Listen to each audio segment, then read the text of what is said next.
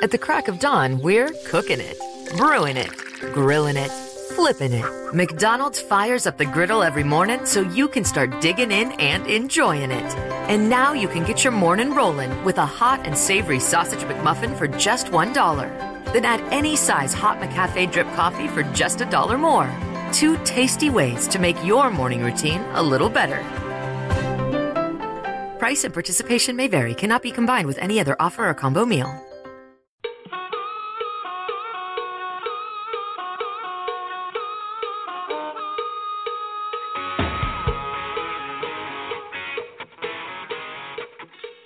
Good morning, sports fans. Fill up that coffee cup and that bowl. Sit back and relax because live from Colorado, it's time for the Sports Offensive.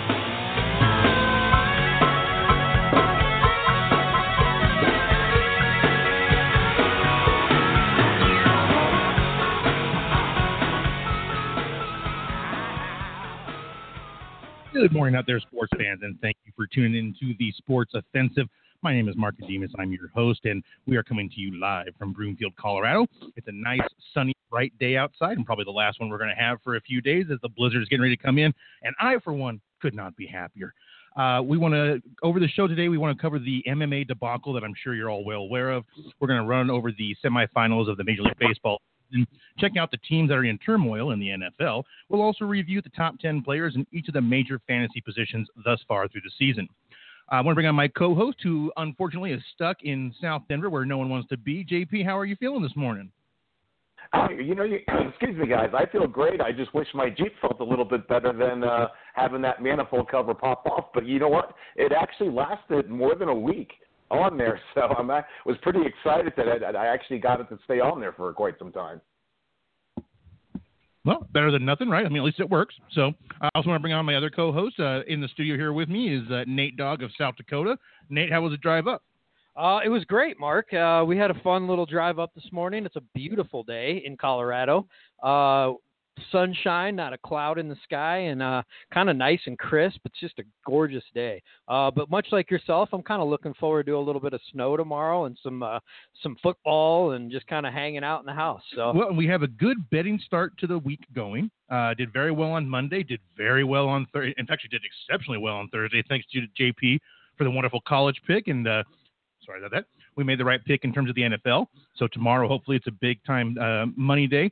Made the mistake of betting the unders in the first five innings for the Dodgers game last night. Thank God that was a small bet because boy, that didn't even last very long. But uh, we're going to get into the the lunacy of that game, but you know we'll get to there eventually. We also want to ve- welcome a very special guest we have in the studio with us. She is a non-sports fan, which I thought would be a very interesting take on uh, the stuff that we talk about and the mindlessness that we uh, meander around during our show. So, Joanna, thank you very much for coming on the show. How do you feel this morning? Uh, thanks for having me, Mark. I feel pretty good. Um, I am excited to be here. This is my first time on radio. And I was just going to say, I'm here to offer a perspective, and that perspective is of somebody who doesn't know much about sports. So I'm That's- excited to go on a tirade or two with you. I think that's perfect because you know what? The people that listen to us are obviously just listening to three people who are so enamored with sports that a lot of times I think we probably gloss over things that maybe some people out there who, you know, the poor wives who are being forced to listen by their husbands or the poor husbands that are being forced to listen to by their wives, maybe thinking, what in the world are they talking about? What is an AVG or what is a, you know, I what is don't a know. whip or what is it, you know? I don't know. So anytime, anytime that you feel confusion uh, or or or bewilderment, I would say speak up and let us know, and then we can uh, try to move in the right direction in terms of making sure our fans know what in the world we're talking about. Which you know, well you we might don't we not don't get through all those topics today if I'm going to ask you to explain everything as you go. But we'll we, see what we can never get through our Yeah, notes. right. That's the good. That that's the whole goal is to pretty much make sure we don't get through it because then we know we wouldn't have enough to talk about or it'd Right. be boring. Well, and for our listeners, if you have any questions for Joanna, please call in 929 477 3204. and there's no limit. You can ask her anything you want, any no matter how personal or or degrading or humiliating. Please feel free to call in and ask the question. We She's can't an promise open she'll book. answer. yeah, exactly. Great. Uh, that number again is 929-477-3204. So Joanna, would you please read the offensive trivia question of the week for our fans out there? Yep. Here is the trivia question of the week that I have no business asking.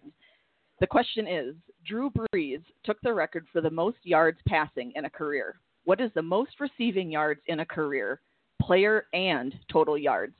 So I'm guessing most of our listeners out there will probably nail the person, but uh, as we were discussing before the show went on the in the air, they may not get the number of yards correctly. So that'll be interesting. Uh, I was going to say which team, but they played for more than one team, so.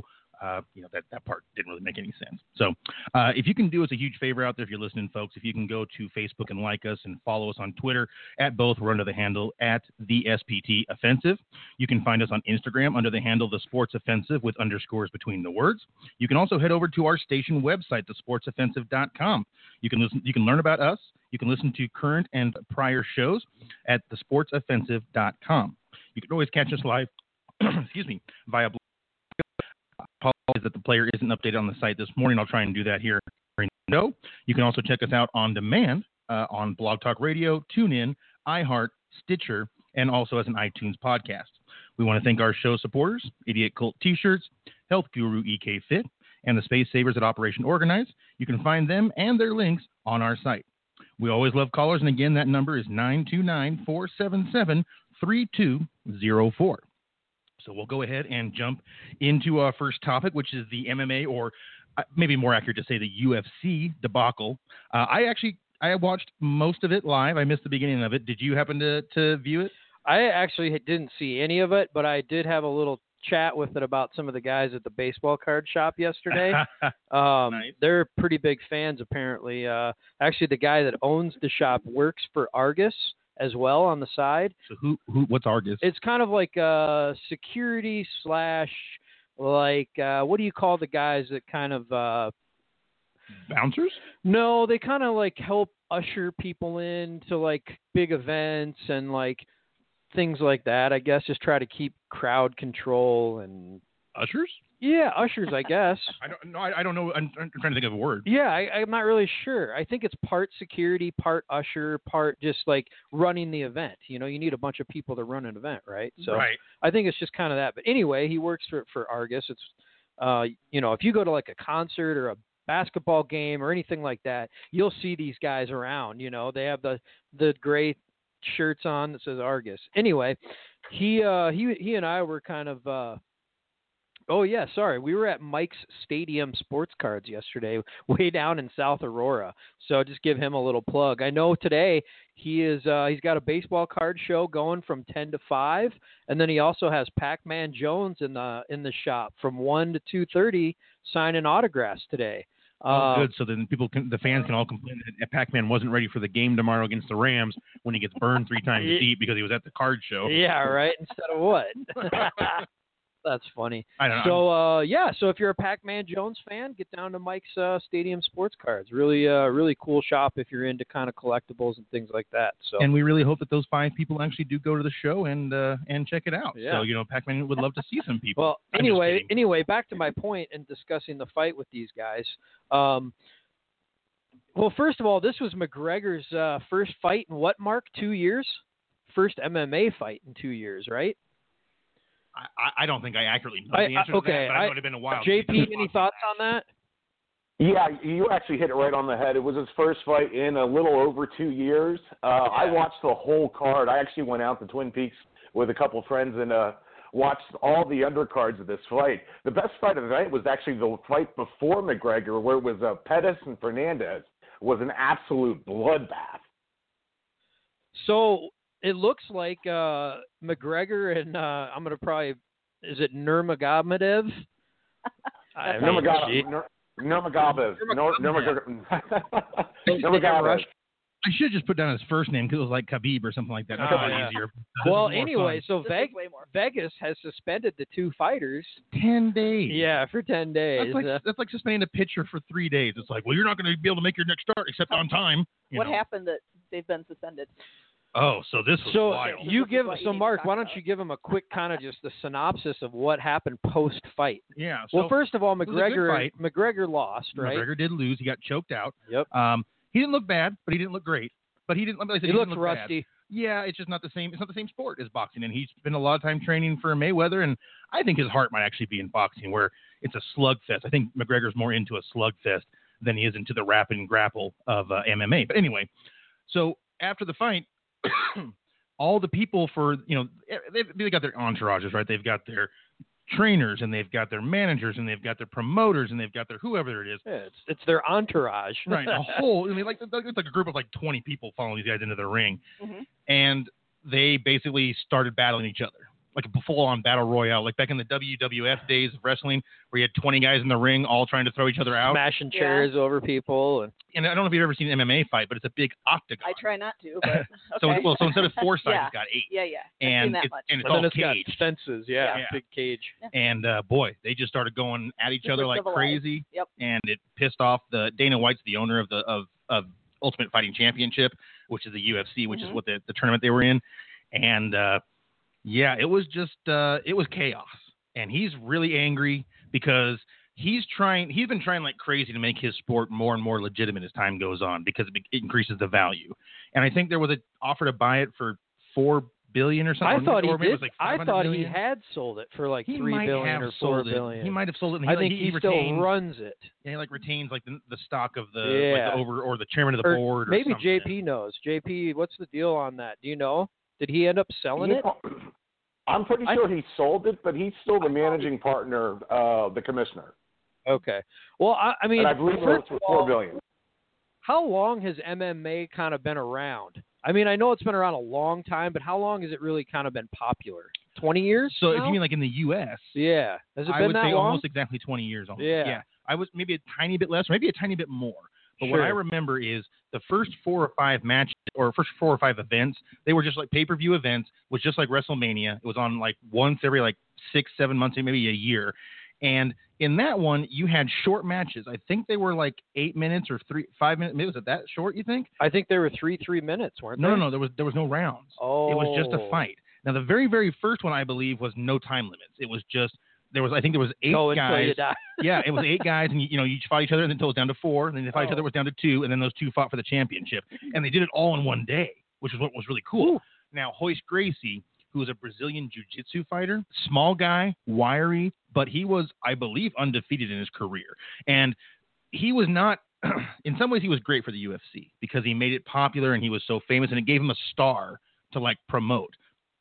The downside of it was he's not an exciting fighter to watch because what he will do is take anybody, no matter how big they are, and he'll entangle their legs to get them to the ground. And once he gets them on the ground, he'll wrap up up in the ball, and you'll be sitting there staring at the screen, going, "Well, they're rolling back and forth, and um, oh, he just tapped out. Okay, he got him. He got him. You know, because and tapping out is where uh, you're facing somebody and you go like that on their arm or their back or whatever, and that's saying, "You got me. You got to let me I can't go. breathe. Yeah, I'm choking. or I'm you're in gonna so much break my arm pain. or Right. Yeah. something, you know? Mm-hmm. And if you if you've ever seen those, have Nate bring that up on YouTube for you. There are videos of people doing arm bars and the forearm or the ulna Oh. actually snapping straight Uh-uh. out of the arm.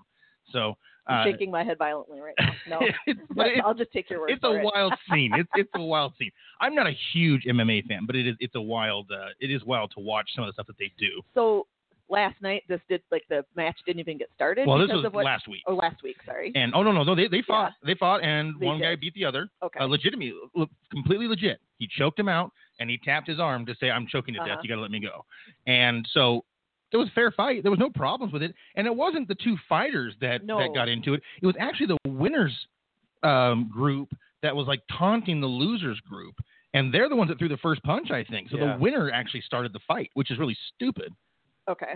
So Yep. Yeah, Yeah, well, they it were was- taunting. Yeah. You know. uh, m- emotions were high and everything. Yeah. So That's why I Yeah. appreciate baseball. That would not happen in baseball. Mm. well, what if you beam the guy right in the back? Maybe. Well, okay. It does. It I'm does. sure you're right. It's just not that level of what- violence, maybe. Right. But Yeah, uh, I- we I- just you, so don't, much you- more you don't you don't gentlemanly. you don't see arms snapped nearly as often. But, yeah, in uh, baseball, But, right. but we're, we're still looking forward to that day. You know, I'm sure Bovada's got some odds on that. You know, has it happened before 2020 or after 2020? right. You know, uh, JPD, have you heard from um, uh, JoJo War Drummer at all about his uh, impression or his impressions of the fight? You know, JoJo is actually super busy right now. I've been trying to get him on to maybe just record a couple things because I know he's huge in MMA.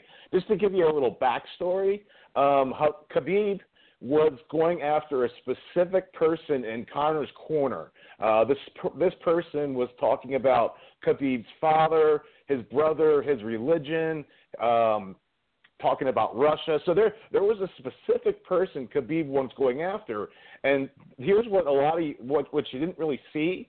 That person in Connor's corner after Connor tapped out was taunting Khabib, and that's when he jumped over the uh, the octagon. Oh, that's what that was. I Yeah, didn't, see. quite I understand didn't know was what the going on. I didn't know what the instigation was. Like I Yeah. didn't know like why it why it all started. That He's makes a a, lot of Russian, sense. but he has religion. I thought Russia didn't have. oh religion. yeah, Orthodox, really? Russian Orthodox. Yeah. I mean, I know the Yeah. Moscow, like you know, towers or whatever, but I thought that they, uh, well, I guess it was just communism when they outlawed religion, and then they let it come back in maybe after the fall. But Mm. Yeah, but Russian Orthodox is. I mean, Okay. it's is it's it like Christian? Catholic kind of, I think, but it's more stringent. I don't know. You have So to it- look it's it a up. Christian religion though, like Jesus. Yeah, I believe so. Okay. Yeah, yeah, And you guys yeah, don't like it's that, a Joanne's very gonna look old it up. religion. yeah. and that because you know, a- anyways, I'm sure you guys have all seen it. There's that cathedral that has those big rounded like tip, Q-tip looking colored Oh, it's a tops, beautiful. Yeah. and uh, that is a cathedral. So I'm Yeah. sure that's from Russian. I'm pretty Orthodox. sure it's a Christian version of something. You know, the Russian yeah. version of Yeah, Christianity. kinda. yeah, right. Okay. All right. Well, you know, hey, learn something every day. Uh, but it's just kind of funny whenever I think of Russia, I don't think of religion at all. I just think of gangsters selling vodka and and. I women think walking of the street. Boris in like a big fluffy hat. in in Russia. it drives you. You know, I miss that Yeah. guy, Boris uh, Boris Yeltsin, Yeltsin. There. No, that was the that was the the premier. president. Yeah. no, no, no. I'm thinking of that, that guy that, that told the jokes and he had the big beard and the Oh, mustache and he was always in New Ka- York and he was like, ah, he's always Boris happy. Kaposky Karpo. Ah, dang, I can't think I of don't his remember last name. him, but he was funny as hell. Yeah, I love yeah, that yeah. guy. It was- that was when we were kids, so That that was a was. long ways back. Uh, do you think that this has any long-term negative aspect, or do you think it's actually? What do you think this helps promote UFC? Is there any such thing as bad press? Uh, no. I think anything helps, you know. Um, kind of one of the points I was trying to get to earlier is MMA, I think, kind of peaked a few years ago. And uh, I think Dana White is really kind of trying to struggle through and try to bring it back to where it was. Um, and I think things like this definitely help, right? It creates some excitement and some, um, you know, it sets up a, a, a revenge match, a rematch, you know, of course. Um, they're probably going to have to have some sort of restrictions on who they let into the ring next time. But exactly, have some uh, security down there. yeah, right. And then how do you how do you stop an MM, MMA fighters from getting into a ring? I mean, it'd be like, dude, I'm I'm not going to get in that guy's way. Are you crazy? Yeah, right. But then again, if you were like Corey's size, you could probably be like, you know what, dude, you're not really going to hurt me very much. So you know, let's True. do what do what you got to do, and I'm getting paid well. Maybe they just need to hire Hoist Gracie to be the bouncer. Wouldn't that be something? and be like, and there's no tapping out against Hoist. Yeah, he is right? arm barring you until Yeah. it snaps in three places, and you're screaming like a little girl. So Yikes. you know, we could see it happen. Um, you made me think of something when you were talking about um, the UFC. Oh, so you know, there was there used to be more than one brand. There was UFC, which was the most popular one because Oh. it started. Yes. But there was also Strike Force, which was on Showtime. There was a couple other smaller ones, and UFC over time has purchased all of them. And I wonder if that hurt the brand because you could competition. see. Well, I thought it was more that if you see these lower level matches and how boring they could be, then that would be a great a- advertisement for UFC saying, "No, we've got the fighters you want to watch. Those ones have the fighters. This is what you get when you don't pay the pay per view." It's the riffraff. hmm yeah, Well, right. Because it All was the on rough Showtime, process right? So you adapted. would see it all the time. And I mean, but I mean, I think that was also kind of considered like minor leagues, like you know, single Mm-hmm. A or double A baseball, and then like you get promoted to UFC because you do get signed to a contract to fight in the UFC. Right. It's not just a person, random person gets to do it. You have to get accepted into the league, then you can fight for Just the to be title. that lucky to but they certainly you have you have to be Yeah, that that's better. charismatic. they certainly have cage matches and things like that that are kind of more like you said minor league ish and underground. Mhm. underground, Yeah. All Absolutely. Oh, underground fights would be fun to watch. Those, those, that's just that's just bare knuckle, you know. Yeah. I, they, they No. need to do that in UFC. They need to take off the gloves. They need to be bare knuckle. They need to like you know, and they should do it like they do in Thailand, where they where they get they wrap them backwards in athletic tape, and then they dip their hands in uh, broken glasses in broken glass, Yeah. and, then they, and then you know, oh, now that's you know, Is that from a movie? Didn't they I- do might that have in a been. movie? My mom mm-hmm. I'm is sure gonna one of the Van listen to this Dams- Show. I can't believe you're talking like this. What Dude. would Carol say? Carol would love it. No, Carol- would not. Carol would have bloodlust Yes, she after would. just a few minutes. She yes, would, she My would. mom, Carol? yes. No. she'd get him, get him, yeah. No, it, you know, it's kind of it's a it's a it's a it's a deep down thing. It it it, it, it it'll pull you in. And Nate, what you're talking about, I think, is one of the Van Damme movies. All that could be. Well, it was one of the really early ones. I think really it was early ones. Street Fighter or something like that. Or, No, but I'm talking like really early, like before he was famous. You know, Yeah. before he got But like they used to dip Double their Trouble and hands in stuff. that hot glue, and then they yeah, and- that's what it was. and broken glass. that's what it was. The glue. And that was like a yeah. yeah. They had those ba- like ace bandages wrapped around their hand, and Yep. then they dip it in hot glue, and then broken glass. Yeah. Yeah. I mean, how much more No. exciting would Mike Tyson fights have been if Aunt Miss Sphinx also got a slice of the jugular when Oh, he got God. knocked out? You know, would have had would have had the people storming the streets. well, I'll You be know. honest Possible, with I you. don't have words for I'll be honest with you. The thing for me that really um, I don't watch UFC anymore, and I, I didn't really watch it much at all to begin with. But for me, it's that that grappling stuff is just not very exciting. You know, like No, it's if not. they, I I think they should outlaw that, and it should just be like a, a fight.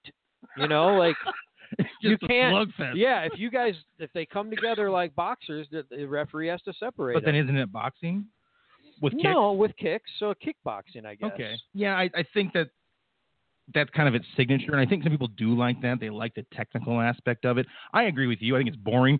I loved WWF wrestling when I was a kid. I don't quite understand why people like it as adults because it gets kind of well now it's so much it's more like soap opera than it is actual fighting now, which Yeah. is weird. It's always been a soap opera for It what, has. Oh, hasn't it? sure. Yeah. Well, because you had to create the the animosity between the 2 Mm-hmm. Mhm. fighters because they don't really hate each other because they're getting paid a lot and they know who's winning each fight. You know, it's like, oh, so you're going down, at, you're going down in about ten minutes. Okay, gotcha. How are we gonna do that final move?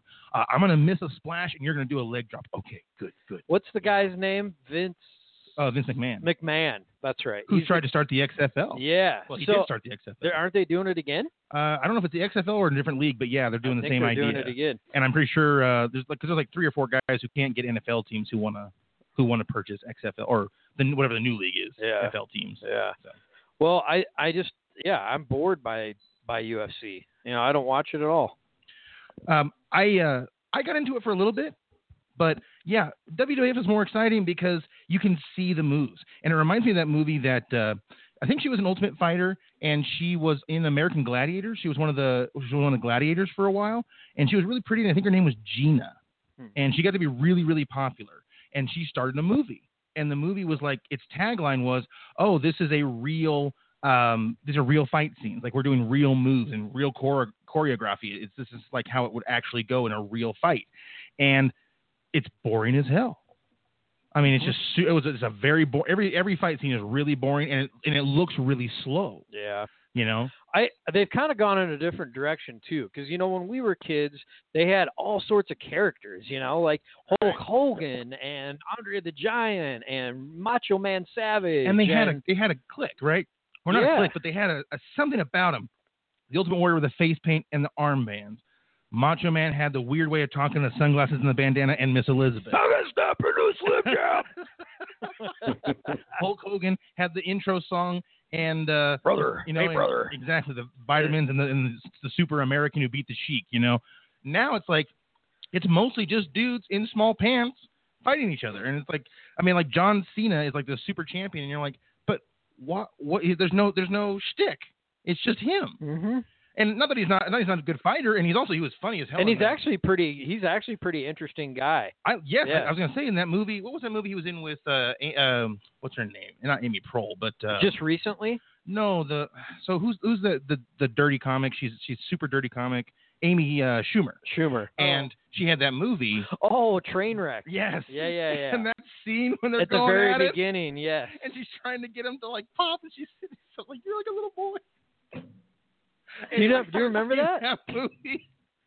I That's don't remember. I funny. remember the movie. I don't remember that. Well, I- that movie is Oh. pretty didn't, funny. didn't make the same mark on yeah, me. yeah, maybe. no, yeah, yeah. I, that was, I, you know what? I love when people push the envelope, and I just, I got such a hoot out of what she was actually putting on film. It reminded me of watching South Park. Yeah. It was like, you know, it'll never be funny again to do the same thing because it, you can only be outraged once. But it, it's like one of the, it's so outrageous, it's hilarious. Yep. kinda yeah, Yep. to me. that's good. Yep. So, um, anyway, back to uh, reality here. So let's talk about the Dodgers. So first off, ob- obviously, I'm incredibly biased as a, a long, long time fan, but you saw Kershaw go in Game Two in the last series, and he was phenomenal. I mean, the guy mowed through guys, eight innings, not one run allowed, like two hits Mm-hmm. best game of post game of his career. He now just had the shortest outing of his career, and he didn't get he didn't get like destroyed. I mean, shortest honestly, outing in the playoffs, right? Cor- I'm sorry. Yes, Yeah. yes, in the playoffs. And there were, I think, at least two, if not three, errors by the Dodgers There were. in his start. So it's not really on his fault. But he did give up the first run, He walked a couple guys too. mm-hmm. So but a home run to the opposing pitcher in the playoffs. yeah, That's not good. no, And I got and to it tell was you, a no name too. yeah, dude, I saw it go out, and then it was like showing his name and said, "Oh, it's second of the season." I went, "Oh, second. So it must not be the He- he's, pitcher. a, he's a hitter. But that's it's like the the Brewers are starting like a pitcher that like is not even their good pitcher. They've been doing it for for a month. It's weird. It's like they're all relievers. The Brewers are they're incredible. In fact, I could totally see them winning the World Series at this point. They're kind of on a run, you know. Um, they're they're starting pitching really. There really isn't any big names. You know, I think their yeah, their we know best fears and stuff like that. yeah or their fires. best guy's been Yolis Shasin, who's like a career journeyman. Then Rocky. Yeah, yeah, he's Yeah. a former Rocky, but yeah, their starting pitching seems to give them just enough, and their hitting keeps them in the game, and then all they got to do is get to the seventh inning with the lead, and those three guys shut it down. So, But my goodness, the Dodgers kind of broke that spell. I mean, three Oh, did runs they? I in the didn't- last two innings. oh, I didn't see that. two last runs night. in the eighth and a run in the So ninth. what was the final score? Five, five four. to six? Oh wow. Yeah, they lost by one run. If they had if Oh. they had come back and beaten Milwaukee, which they had a shot at, I'm telling you what, they I, Dodgers would have swept that series because Minnesota or Milwaukee that stadium was so loud and so excited in like the fourth inning when they went up five to one Yeah, and going just raucous and nuts and everybody cheering and hooting and hollering. that when the shut Dodgers 'em came up, I back like bet. that, I just tell you, if they had come back all the way, I think they'd have swept Milwaukee right out of the playoffs. Now, uh, Milwaukee held serve. So this is the biggest game of the series. It's always the biggest game of any game series two. you're Yeah. locking it down or you're making it or you're making it even. And why Dave Roberts let Kershaw pitch the first game? I know he's the best pitcher on the staff. I know he's one of the best pitchers in baseball and has been amazing for decade. But he gets too excited. He gets too amped up.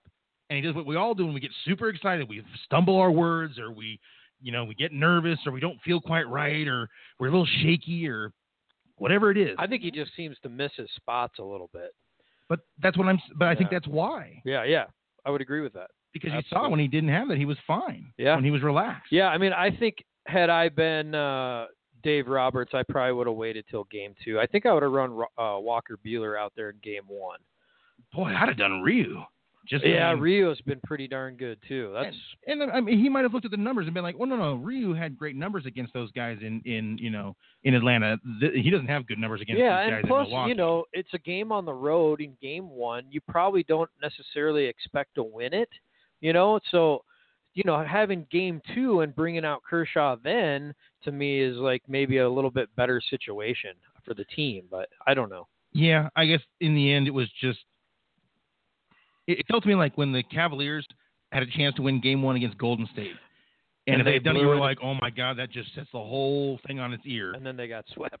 And then, yeah, and I'm worried that's going to happen to the Dodgers now that they that they lost their chance to. I don't think I don't know they'll be swept, but I think they lost their chance to really put a young team on, you know, to doubt itself for the first time. And if you can do that, you can beat them. Yeah. But they, Well, don't they doubt just- themselves now. The Dodgers need to break this uh whatever mojo that the Brewers have going right now. Mhm. And I think the way to do that is uh, you know, to get to the starting pitching.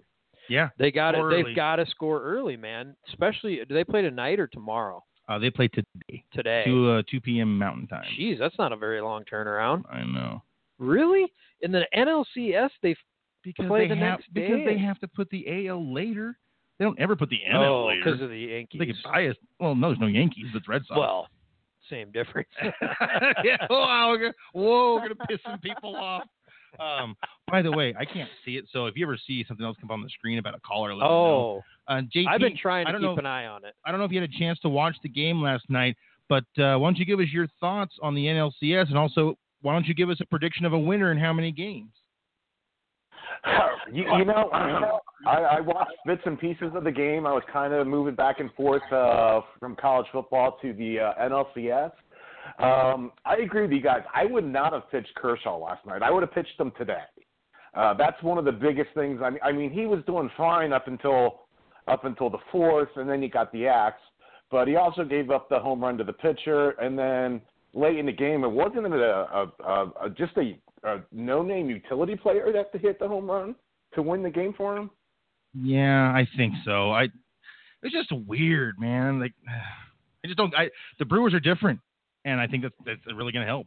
Yeah. It just seems like it, they have somebody step up, and it's always somebody different every single time. So uh, it, Like, it it's really the gives you. sum- Was it the sum of parts is greater than the whole? Well, right? yeah, but I think it kind of gives you the feeling of like Kansas City a couple years ago when they won it. You know, they had that seven, eight, nine guy that could just shut the door.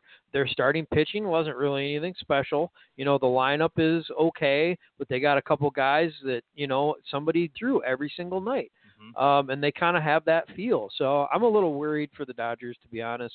I think uh, I think they will win a couple at home. So I do think Milwaukee takes it in six. Uh, but uh, boy, I, the American League is going to be real interesting. I'm sure we got what Verlander sale tonight or Verlander price. uh, it's got to be Sale, Yeah, right. It's- Yeah. It's, it's not. He didn't pitch that recently, right? right? I think it's game one of the Yeah, NLDS game one, or yeah. ALDS. so. Yes. Um, at JP, what would your prediction be at this point for the uh, for the series? Uh, well, I tell you what, if the Dodgers can win today, I like them going back to Los Angeles to pick up another game there, but I still think it goes six games and Milwaukee takes it. Yeah, I, I I still think the Dodgers can win it because of the fact that they did score on that bullpen and they scored a lot of runs. I mean, they scored five runs. That's that's usually enough to Yeah. win a playoff game. Uh, maybe not this year because this year's been kind of a high scoring playoffs. But Well, That's- look at the other teams in the American League. Those are some incredible offenses. So. oh, 16 to one, Red Sox won. You know, I hate the Oof. Red Sox, but I love them for knocking out the Yankees. So as I was saying after that series, it's a tale of two tale of two games, right? It's like the bad news is the Red Sox are moving on to the playoffs. The good news is the Yankees are out of the playoffs, and there was really only one only one of two options there. So, um, but you know what, JP, I think if the Dodgers win today, and I'm not even sure who's starting, you should look that up. I'll bet but- it's Bueller. Yeah, I would I would think it would be Bueller. I'll Bueller find or out. Rio, it's got to be. There's somebody Um, named Bueller. That's- Yeah. that's amazing. he's a rookie. He's gonna he would be Walker, rookie of the year, except that there's a, a hitter Bueller. Acuna that's been amazing. Uh, it's um, uh, here, here's here's the starters today. It's it's Miley for the Stros, and it's Ryu for your guys. Oh, Miley for Rio. the Brewers. Okay. Yeah. Oh, Rio. Yeah. It is Rio. yeah, so Rios, I think, is a good Yeah. choice. I do too. I still think it should have been. I, I still am not happy about Robert starting Kershaw in game one, but you know what? Roberts has been an amazing manager, so I love him to death, especially coming after Mattingly and that whole train wreck. So uh, if the Dodgers can win today, I think Dodgers win it in six. If the Dodgers lose today, Dodgers lose it in seven. But I still think they're going to make it. They'll mount a comeback. I don't think they'll go. I don't think they'll go out whimpering like the Rockies did, which was just really embarrassing. Uh, so, oh, uh, they did. They added Urias to the uh, NLCS roster. there you go. So I think that's a nice move to have him in there. And you know, again, if if Kershaw hadn't had those errors and then give up those runs, I think the Dodgers bullpen could almost hang with Milwaukee, assuming that Kenley Jansen is able to pitch well, which doesn't ever seem to. to be me, given that's anymore. going to be the telltale story for the Dodgers. I think uh, the bullpen, the starting pitching, to me, it's it's so much better than what Milwaukee has to offer. But Mhm. just for whatever reason, again, Milwaukee's just hot. So Yeah, Yeah. and we saw what the Rockies did when they got well, red hot, except that Milwaukee survived the long layoff of like seven or eight days, whatever it was, or the seven, Rockies six did days. not. Rockies did not. Roy, that, you wearing that hat, reminiscent of when we went to that game. We went and saw Game Three in Coors Field. 2007, right? Mm. Yeah, Yep. finally got one thing off my bucket list and seeing a World Series game live. I'd still like to see a Super Bowl. I did want to see an NBA Finals, but I- I'd still like to see one if it's a good team. So I'm not really as enamored with the NBA anymore. But Mhm. sure would love to go to a Super Bowl, but I want to be rich enough that I can buy one of those suites.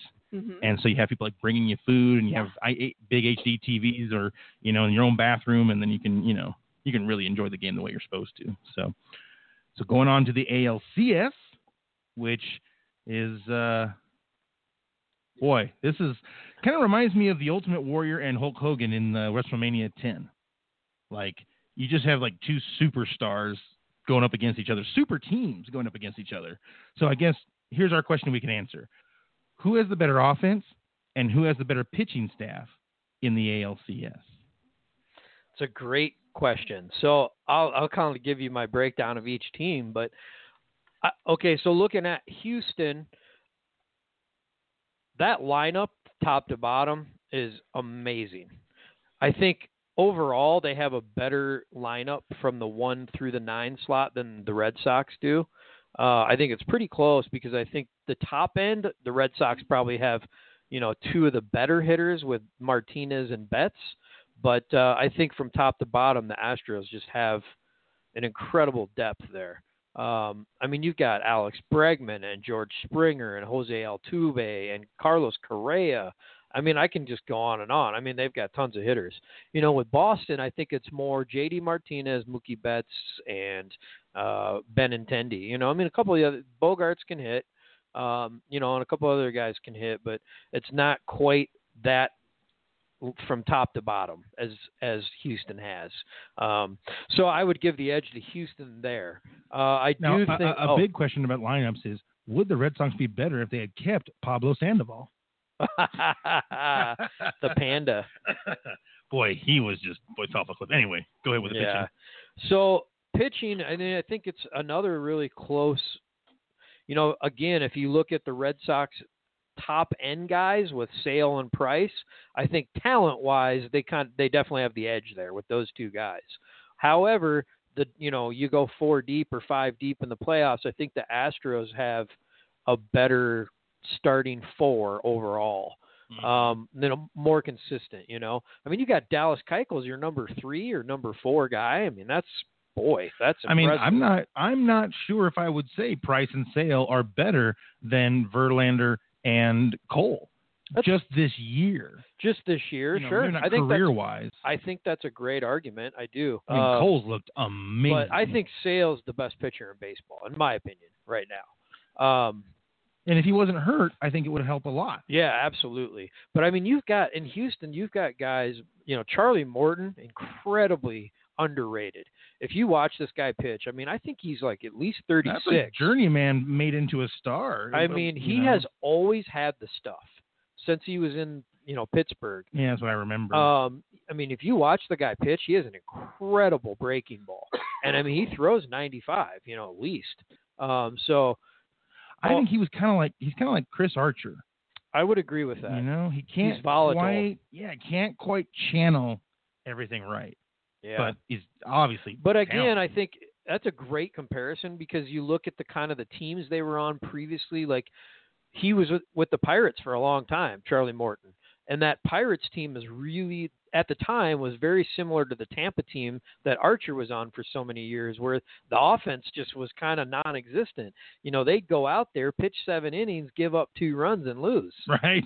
you know, a lot of the time. So, uh, good, you know, fortunately for Morton, he's gotten himself onto a good team. But, I, but again, you mentioned uh, Verlander and Cole; they're one two Ma- this year. Yeah, I mean they're as good, if not better. You know, Price maybe has taken a you know a little bit of a step back, although he's pitched pretty well in the playoffs so far. Mhm. Since he came Uh, back from the injury, But he's I looked can't good. even really maybe even tell you who three and four are for Boston. Is Eduardo Rodriguez one of them? Hmm. I'm not sure I can even tell you who they are. So That's a good question. You I don't know, know. I could probably name, you know, Houston's top four starters, but I can't name Boston's. But ag- again, looking at the bullpen, another obvious then has that back end pretty, you know, Kimbrell is pretty shut down. Although Azuna has come in and done a, ver- a very good job for the Astros as well, which is pretty controversial, as we all know. But Um, Oh, boy, yeah, he sure was good, man. yeah, he's been he's been very good. So I so think Joanna doesn't know why. Oh, the Roberto Azuna situation. Yeah, so baseball doesn't want to run into the same thing that football did with Ray Rice, which I don't know if you remember him or not. Uh, but Azuna was convicted of beating his wife, right? and suspended for 50 games. Yeah, MLB does long suspensions for domestic violence, and so this Mm-hmm. But guy then- came back, but then this, they, they the got team- traded because the team that won, who's going to No, he try was and win re- it. released, wasn't he? Or was he traded? No, you're right. It was a trade. I thought it was. A it trade. was. You're right. Yep. but anyway, he got sent to a different team, and that team is rolling, and there's kind of a controversy of should you have brought Oh, there was a over? big uh, pushback from the fans, and the first game he pitched in Houston, wow, he got booed. Yeah. hard. So this But thing- now, of course, winning cures everything for everybody, right? So that's Mhm. kind of gotten swept under the rug there was because they're winning. at one time there was four Cy Young winners on the Red Sox staff, and I don't think they all four of them are still there. Oh yeah, they are. So Chris Sale, David Price, and Rick Porcello. That's the yes. number three. And Pomerantz, I think, is four. Pomeranz that I- won the Cy Young. No, no, no. He's their fourth starter though. Oh Yeah, yeah, yeah. no, no. They used they had four Cy Young award winners at one time, two years ago or last year, and I can't Wow. remember who that last one was. That they don't have this year. But this says their number four is uh, Rodriguez that you were talking about, and the number five it says is Nathan Eovaldi. Oh yeah, that's right. They picked him up in a end of the season trade with Tampa. And Pomerantz is in the bullpen. So they have a pretty good bullpen though with him and Kimbrell. That's a pretty good one too eh, that can pitch longer innings. So, um, so Joanna, what are your thoughts on the ALCS?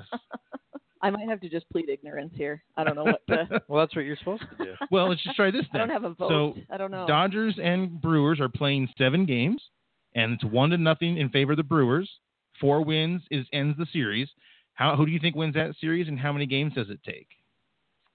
I mean, I'd like to see it go seven just because that's more exciting.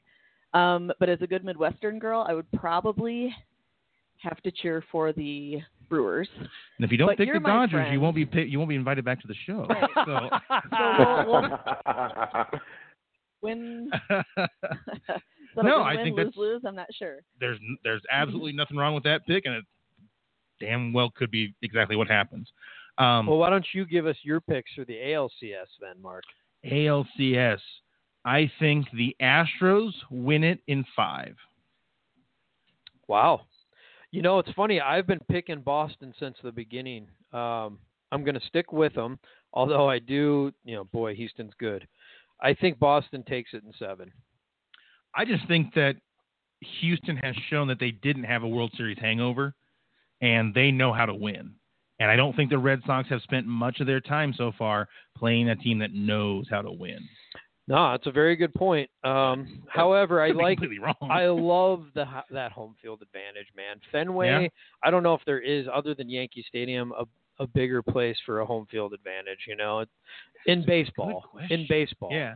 Uh, I think there's definitely teams that could rival it in football and basketball, however. But um, No, in baseball, you're probably right. Maybe Wrigley.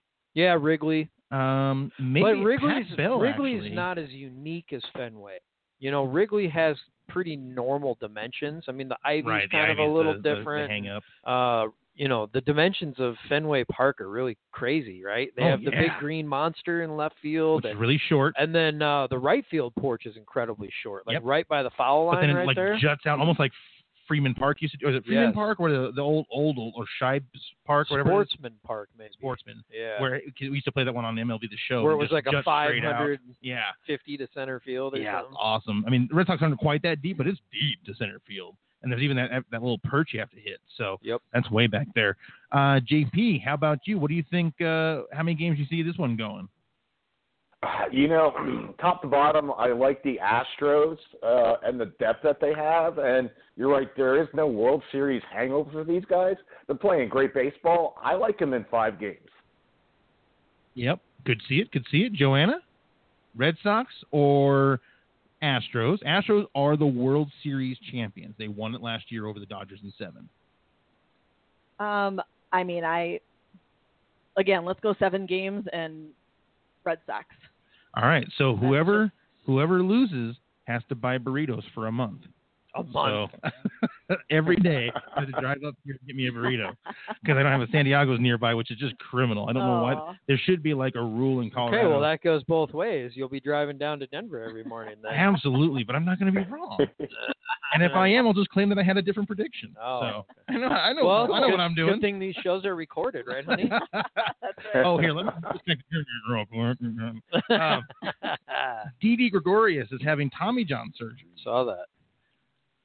Why is that the second shortstop in a year to need Tommy John? It's been a surgery? little more common lately, seems like, for position players. Is it just is it the same thing in the NFL where they're just, they're getting too strong for their tendons? I, I just don't have the answer. I really don't know. Um, it's it's very unusual, you know. Um, I think the shortstops do make obviously kind of some of the tougher throws on the field, Sure. you know, and they're usually not set when they make Right. their throws. So I think it does have a lot of impact and stuff on their body. You know, it's a long throw and they're throwing it as hard as they can. And um, yeah, I think it certainly is probably going to see more of it. Makes you wonder Yeah. if they throw faster than pitchers do. Oh, some of them do. Yeah. I mean, a lot of a lot of the p- guys in the pros that pitch are former shortstops. You know. Sure. Yeah. Well, they say it doesn't matter how fast you can pitch, you have to have movement. Even the Well, even control the 107 and well, control. right, but even like a 106 mile an hour fastball, a, a true major league superstar can get around on it. You just and if it's not moving, it's just gonna it's just gonna be further. It's my judges are just gonna Well, hit we've it seen 600 feet. We you know? saw Gagne throwing 100, 101, and Bonds put that thing in the bag. yeah, and, and he had movement. Yeah. So, hell, that was the Cy Young Award winner. Yep. Um, and so Joanna, I don't know if you know what that is, UCL. I, I do. yeah. Okay, excellent. So for our listeners, why don't you tell our listeners what that means? Wait. No, you go ahead. Nick. The the ulnar collateral ligament, Yep. right? It's in your elbow here. oh, yeah. I um, didn't know that. I know what the surgery is because Nate has explained it to me. Yeah, so Tommy John, he was the first guy to ever have have it done, right? They take a, a tendon from your thigh. Mm, something somewhere in your leg. I believe it's a tendon from your thigh, and then they put it into your elbow, and they replace that uh, UCL, the ulnar Yep. collateral ligament. kind of like an ACL surgery, but but, it's for your I arm. mean it's kind of like an ACL for uh you know basketball players. It's really I mean you you take one of those injuries you're out a year. You know, I think the position players maybe uh, not quite as bad as it would be for like a pitcher. Mhm. I've seen I forget there was a guy on the Twins that had it too. I don't know if it was So Buxton how or long are they out? With that kind Year. Of a, a year. pitchers year and six pitchers months? are usually out at least a year. I think 16 months usually Yeah. is the turnaround. a lot of times they come back and they pitch like ten starts the next year just to kind of get back in the groove, and then the next year they're able to pitch again. And it's kind of like ACL. A lot of times your arm is actually stronger than Yeah, it was for- before. for a while, yeah. yeah. Um, that is I, amazing. It I've is. talked a lot about why, because it happens so often to pitchers now, and ACL is so often to hit or to to big time running backs. I don't understand why they don't go in and have preemptive ACL and UCL surgery because you wouldn't have to be out as long for the repair for the healing, right? And if you do it while you're in college, you could take steroids and you could get it, you know. Well, no, it'd be like doctor prescribed steroids to make it heal. Yep, yep. And then all of a sudden you go in there with a double UCL or a double ACL. It's so much less likely to get torn. And now you can have a, a, a better career. And you know what? Maybe eventually what this does is people go in and have like five or six ACLs and UCLs put in. And that way they can be Oh my like God. super runners. And then we can finally get the sports that we've been dreaming of all these years. Yeah. You know, be like the running man. Well, I mean, you've seen there's definitely cert- there has definitely been success post Tommy John. I mean, we've seen a number of guys have the surgery and come back and do very well.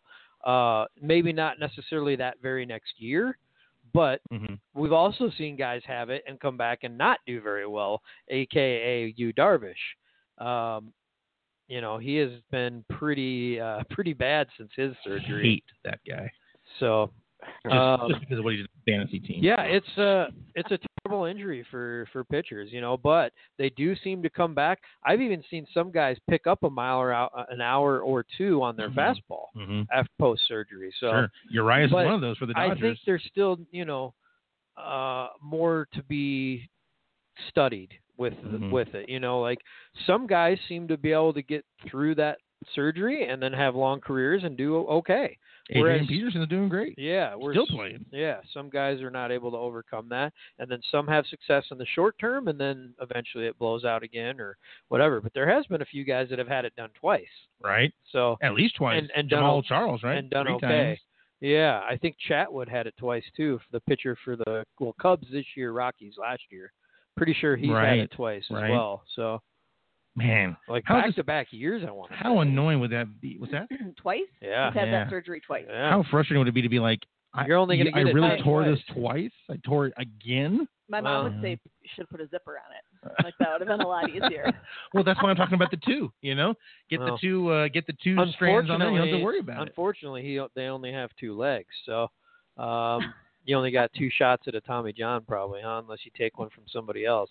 There's sheep. There's cadavers. There's you know. Uh, there I, is. su- I suppose there is. yeah, Yeah. I I'm mean, not hey, you- donating my body to help somebody out with a Tommy John surgery. I'm sorry. oh, I, When I, I donate will. my body to science, yeah, no. That's no. the only the only chance I ever have to be a major league baseball wanna player is actually if one of my help somebody. tendons gets used as my for my cadaver for a, for a professional. So Uh, I'm all about. I and then I'll- love it. I'll have that added to my tombstone, you know, pitched in this many, you know, Major League Baseball games because you know technically that's That part would of be me. something. You know, so I you want might credit. have to update. Yeah, your Yeah. tombstone might need to be updated. and I you expect know? a contract. Yeah, And yeah. I I think it should be paid prehumorously. So Well, you know, I, I'll take it now. can't take There it you with you. go. I'll take uh, I'll take six million dollars. It's cool. I we didn't win the the stupid Mega Millions. I don't know what's going on there. What are the odds Man. that we bought twelve tickets and didn't win? I mean, I mean, I'm not very mathy, but Not only did we not win, I don't even think we got one number right. you know who I blame? Maribel. Yeah. She Saw- didn't, she didn't saw she her didn't she fault. didn't sacrifice enough candles to the Mary Mother, and you know, uh, we, we're not getting our money. I do still have my my personal Mega Millions ticket up there, and I haven't looked at it yet. I also have a Lucky for Life ticket. That's I'd actually rather win that one than the well, I wouldn't rather win it, but it'd be more fun to win that one than the Mega Millions because that one you get a thousand dollars either a day or a week for life, and uh, that's my Lucky for Life, and the other one's the Mega Millions but uh, I think those are both all the, both those drawings have gone on. So I might you might already be talking to a millionaire. In fact, I think the odds are pretty high that you are. But just Cool. in case, you know, I don't want you to feel intimidated or. oh, you I will know- not feel intimidated. I can't wait to go out house shopping with you when this when Oh, your man. ticket finally Well, comes. We're going to Barcelona. That's that's the first Oh. that's the first house Well, I'm okay. getting. Joanna, Okay. this is a good good opportunity to kind of plug yourself right here. So oh yeah. I, I don't know if we introduced Joanna as my wife, but she is my wife. Um, My wife. My- and my- I am uh, I'm just I, I would like to promote her uh, new real estate business. So if anybody out there is listening and is in need of a new house, please give Joanna a call. tell you what we'll do. We'll throw her on the website and we'll Oh, give that her would a, be- Yeah, a yeah. page there. And so that's our website at thesportsoffensive.com. Yep. And we will put you under the sh- uh, g- uh, show guests tab, and they can go there and click That on would there be and go great. straight to I'll your have all my website. contact information Shoot. there, and um, I work all over the place in Denver, and um, I'm working with Keller Williams DTC office, and I have a ton of support and a ton of really brilliant agents to support me, uh, supporting you getting your home, Mark. Cool. Yeah. Cool. Well, see if we can drum up uh, five or six people who uh, need to buy a house in That'd our be great. insane housing market out here in Colorado. We put San Jose to shame, which not many people can do. JP, I was going to ask you, did you have ACL surgery? Uh, yeah, actually, uh, my right one is replaced with a patella tendon. Um, I got a screw and six sta- staples in my right one, and then my left one I have six staples in and no ACL. Um, when they did the surgery, I had so much swelling and liquid in my knee that my doctor did not want to do the ACL. So we put a brace on it, and I've been ACL deficient in my left knee since uh, '94. You don't have any ACL, not even like a residual, like from the original. No, no, no. The left, my right knee is the replaced ACL. The left knee has no ACL. Wow. Wow. So like when you're walking, is it hard to walk straight? yes, it is, and it's extremely painful sometimes. Well, that's why you always look drunk. Well, I was gonna say because your knee does kind of feel stumbling and I, I, I bumbling. have what, I have what you call classic Rice Krispie knee. It's snack, crackle, pop with all Oh. the scar tissue in it. Yikes, bud. Uh, no, I just- JP, what did, what sports were you playing that all of that happened to you? Uh, my right one happened in high school football in 1990. The left one was a combination of football, hockey, and Grateful Dead show. Ah, that's Fantastic. great. I, okay, I approve of that last one. Competitive sports, man. I'll tell you. Yeah. who's the uh, who's the who's the Grateful Dead uh, member that Kathleen's sister-in-law represents as an attorney? Oh, I don't know. Is it is Les Paul? Les Paul's a guitar guy. He, no, that's he right. He, invented- he makes yeah. them, doesn't he? yeah. No, who's the who's the guitarist or bassist for the Grateful Dead? Phil Lesh is Yes. the bass. So uh, Phil Lesh.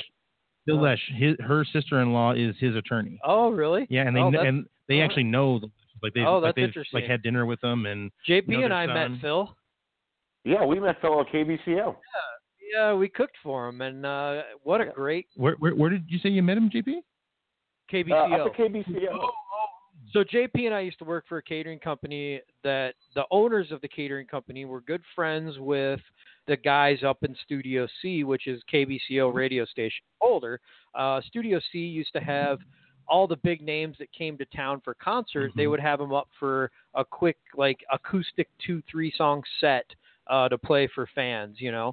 And so they would always call us last minute, hey, can you bring some food up for these guys? And so we got a lot of cool experiences. We got to meet some pretty awesome Yeah. artists. Do uh, but I would say my favorite was Phil and Warren Haynes and uh, and Yep. that whole crew was just awesome. We sat there and you know listened to them play some music, and then afterwards, that while they were eating, we just kind of listened to them tell stories, and uh, you know they were talking Wow. about uh, a concert they did like what was that in the '70s when they came to Colorado and they were in a bus, and you know told us how it broke down and. Yeah, it was just a cool experience and just really genuine guys. So Uh, it's- kind of It, it definitely was. I remember uh, Jimmy Herring, uh, Yeah. the story he told about down in Durango where he gets his actual guitar stolen off stage. That's what it was. That's what it was. That's right. His guitar got s- stolen. Yeah. Really? yeah, yeah. He's like the lead. He was the lead guitar player. And now he plays for Widespread Panic, right, JP? Yeah. Yep. He plays for Widespread.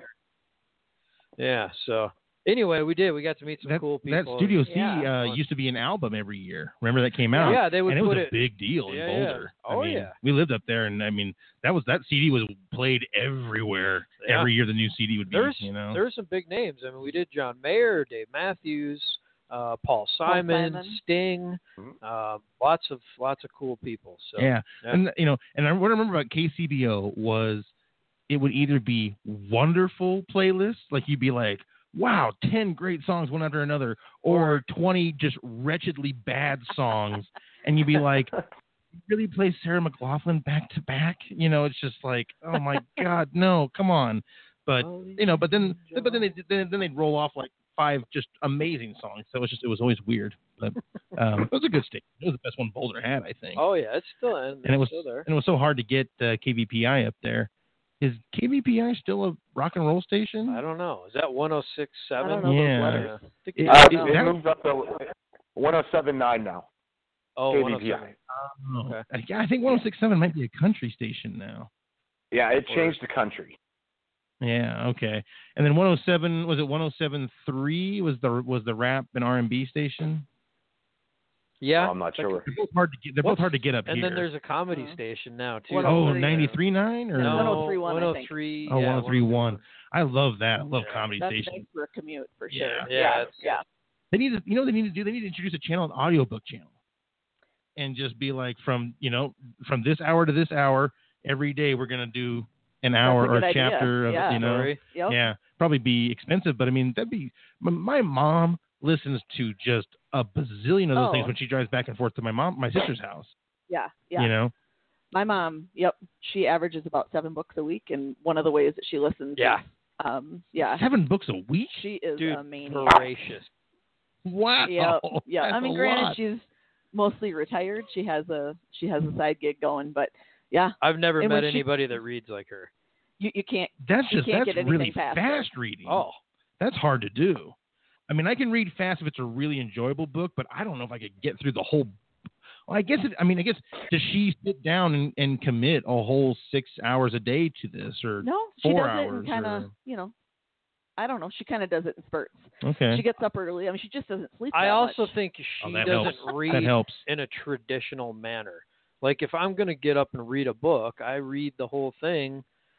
It takes me time to read it. I think your mom is able to kind of re- like speed read a little bit. she might. I've actually never asked her that. I should. I should well, she find out. told me she skims. oh, okay. Yeah, she told me that. Mhm. Oh, interesting. Yeah, because I asked her. I'm like, I mean, I'm not a fast reader, but if I were to sit down and put aside like a six hour block of time, I could probably finish a 350 page book.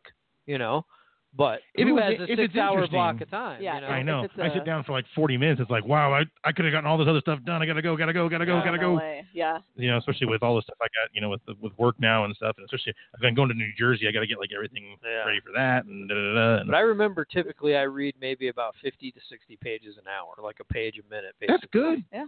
That's pretty So- good. Yeah. I'm I now I you know I, I think reading is like any other skill, right? Like the more you do it, the better you get at it, the faster you Definitely. get at it. Earlier you start. Um, yep. yep. Oh, Yep. And I've always contended, I think you can tell people who are big time book readers. It doesn't mean they're not big readers, but big time big time book readers don't misspell very often. Mhm. Now, big time just readers still do, but if you read books, because of the fact that you have to understand motifs or have to follow motifs to follow what's going on, Yeah. that seems to reduce it because I notice a lot of the people that I work with who don't spell very well, it's usually that they don't like to read books, hmm but they they still they, they read plenty and they're they're, But they're, sharp as educated. can I be. mean, they're pretty educated. It's a- Oh, it's a sharp, yeah, different- sharp. yeah. Most of them are sharp as razors. I It has mean, there's nothing to do with there's it. science around even you know handwriting notes over typing notes. Like there is science that there is a connection between the handwriting and your brain, and I'm sure holding the book versus Mm-hmm. you know just There's that perspective we're looking for, Joanna.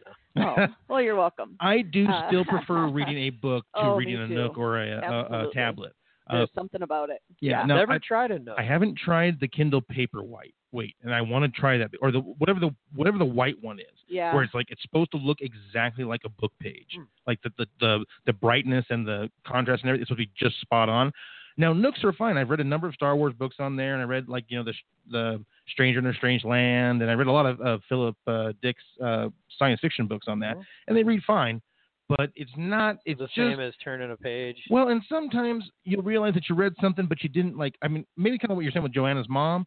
Like, I read something that maybe I don't just, you know, snapshot it really sharp, and you're getting to the next paragraph, and you're like, oh, wait a minute, I what gotta go happened? back. Oh, okay, I have to do that too. you know, Yeah. and uh, I don't know. The only book and I also think that if you read, for me, if I read in a straight block, the longer I read, the faster I read. Yes. So I start yeah. out just kind of reading, but then it starts going faster and faster as I get into it Mm-hmm. Mhm. because I remember when I read the seventh book of the Harry Potter series, which to me is still the best book I've ever read. I just could not believe how fast. I mean, I read the whole thing in two Yeah. nights, oh, and I, just, didn't even want yep, to, I and I, couldn't finished the stop. Best book you've ever 450 read. page book in three days that was like in bed i should be falling asleep when i'm reading it it Was that and you the couldn't one- because it was white so oleander interesting. absolutely one of the most My beautifully mom talked about that book. one of i mean it's a it's a movie obviously but i haven't seen because it looked just too serious Is for that me the one with Tom Cruise? Michelle no it's michelle Pfeiffer, pfeiffer, right? Yeah. yeah and it's the story she goes to prison um, It's older, for right? murder yeah I, it was an oprah book club actually But Um, I mean, the Oprah- movie's at least five, ten years Yeah. old, right? Was Oh, she was, it- was she 15. like was, is it like a wrongly accused thing or Um, like I'm- without I giving don't away the wanna- story? Yeah, I- I'm just gonna say the mom goes to mur- goes to prison for murder, and her daughter goes into uh, the foster care system in Los Angeles, and it Oh, is Yikes. Yeah, beautifully I written, don't heavy, root- root and for her, Oz. insightful. It- okay. it's a it's a beautiful book. But anyway, my mom would be so amazed. She is kind of on par with sports like me. So Well, she's maybe you- going to be amazed that she has been talked about a couple times on the Sports Offensive. and that was Carol. Carol. All And right. She's gonna she's Carol gonna with check an in E. a little later. Yep. Carol with an E, and my dad Chuck's gonna be listening But later. I, I still contend that Carol's going to get blood drunk once she sees a little bit of Thai boxing with uh, with a broken glass. All right, mom. I wish Hey. we were gonna listen live. You She could loves call read, in and she comment. loves reading about murder. I wouldn't put it She past. does Hey, read there you the go. Swedish and Norwegian. Those are that's some dark, dark fiction, and she plows through it. So Mhm. Is that is that your favorite book of all time? White Oleander? Mhm. No, but it's it's one of the most. Yeah, it's it's a beautifully written. What book. is your- I just finished it. What is your favorite book? Oh, I always. Oh my goodness, the one I've reread the most times um, would, I guess, would be they're kind of regional. I guess my mom's gonna laugh at that, but I love "Peace Like a River" uh, by Leif Inger, and I really love "Staggerford" by John Hassler, who's one of our Minnesota authors. His It's name was just amazing. Leif. Leif. Leaf. What Leif. kind of a Leif. name It's is Leif? Norwegian. Really? Yeah, you've Yeah, heard yeah, of yeah. Leaf, Leaf Erikson, right? Mhm. No. Uh, maybe I have. I, I don't Okay. name know names if I don't. He was follow like people. an old Viking king or whatever. Yeah. What was his We've name? got Leif, Leaf Leaf Erickson. Leif Erikson Park up The, in the, Duluth, the American Minnesota. pronunciation is Leaf, Leif. Yeah. uh, yeah. but it's probably I, I Leif knew a Leif in Norwegian. back right? in my Yeah. Can I- hometown. I think I, I I mean that might be presumptuous, but I might know your favorite book because I remember the way you talked about it. Which one? Um, Girl on a Train. Oh, I don't think that was my favorite book, but it's certainly top five. And see, I still Yeah. have that from you. I haven't read it yet, but I mean, Yeah, I yeah. love the movie, and I'm worried that the movie will make the book boring. I mean, a lot of times it's hard to do in I the don't reverse know. order. I did read Misery after seeing the movie, but Mm. Misery was so much more graphic and and and gross and awesome than the movie, even oh, though that movie Stephen was King. outstanding. Yeah, I'm I a- I'm read- a late I fan read of that his. book, I don't know, 10 years before the movie came out, probably. Oh, really? Oh, yeah. There was a huge gap between when the book came out and the movie came out. Um, but I was impressed with both. I thought the movie was well done, um, but the book is just amazing. I mean, that could- that's a top five for me as well. Misery. the scariest Hmm. book I ever read, which was turned into the least scary horror movie I've ever seen, was Pet Cemetery. Yeah, The movie I laughed a few Oh. times; it was so bad. cheesy. As But could that be. that book, there were two times I had to put the book down and put it in a different room so I could go to sleep. Oh, did you have to put the book in the freezer like I- Joey? like on Joey, I, Friends? I- it came close, came close. That was The Shining, though. That was another Oh. one that was hard for me to read. But that when I read that, I didn't know. I had no idea the story was almost i- completely different from the the the movie. I mean, movie. it's like, yeah. it's like I are these haven't- even the same story? You I am know? I am a, a new fan of Stephen King. I will admit I've only read a few books, but he is So Damn, he is a Dreamcatcher is, writer. amazing. So so is Needful Things.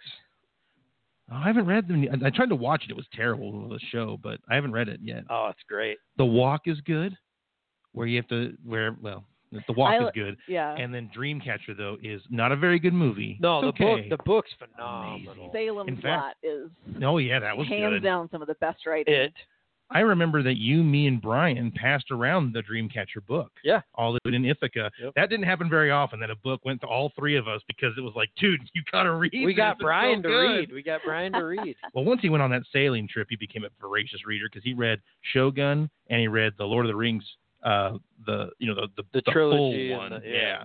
And that's if you've never read that, I've never read that because I can't get through The Hobbit because I get so bored with his writing style. But I've heard that if you enjoy the style, that that Lord of the Rings Yeah, is kind I- of unbelievably immersive. It's cool. I you know I enjoyed The Hobbit quite a bit. The Lord of the Rings were, were those three were pretty tough to get through. Uh, Return of the King was good, pretty drawn out. So, um, but I guess if I had to say my favorite book ever is probably The Firm. oh, that was good. Um, that book, I think I read it in about four hours, five hours, something like that. I just blazed through it. It was I- incredible. I actually read that when I went up to uh I was with my mom and my stepdad. I was still pretty young or younger and uh, we went to like a bed and breakfast place and there was no TV, no radio, no, and obviously that was way well before the internet.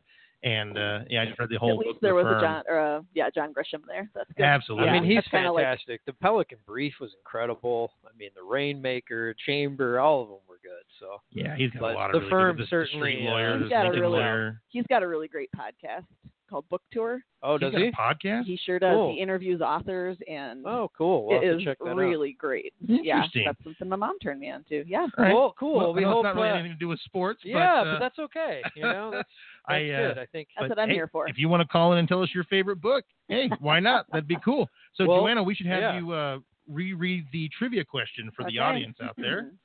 All right, here's the trivia question I have no business asking. Drew Brees took the record for the most yards passing in a career. What is the most receiving yards in a career? We want the player and total yards. Very good. So, we don't want to let Nate answer that one because I know he knows the answer already. well, So, I know who it is, Right. but total yards, Uh, it's going to be a total guess. So JP, do you want to take your shot at who it is?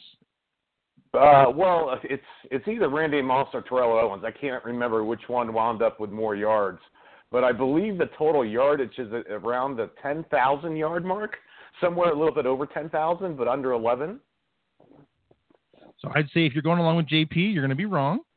Uh, but you actually, Wow. so it's actually a lot more yards than that. It's okay, JP. I don't So- uh, know the answer either. I I think those are both great guesses because I think Moss and To might be one, two, and touchdowns all time. Mhm. However, That I might be am what I'm thinking of.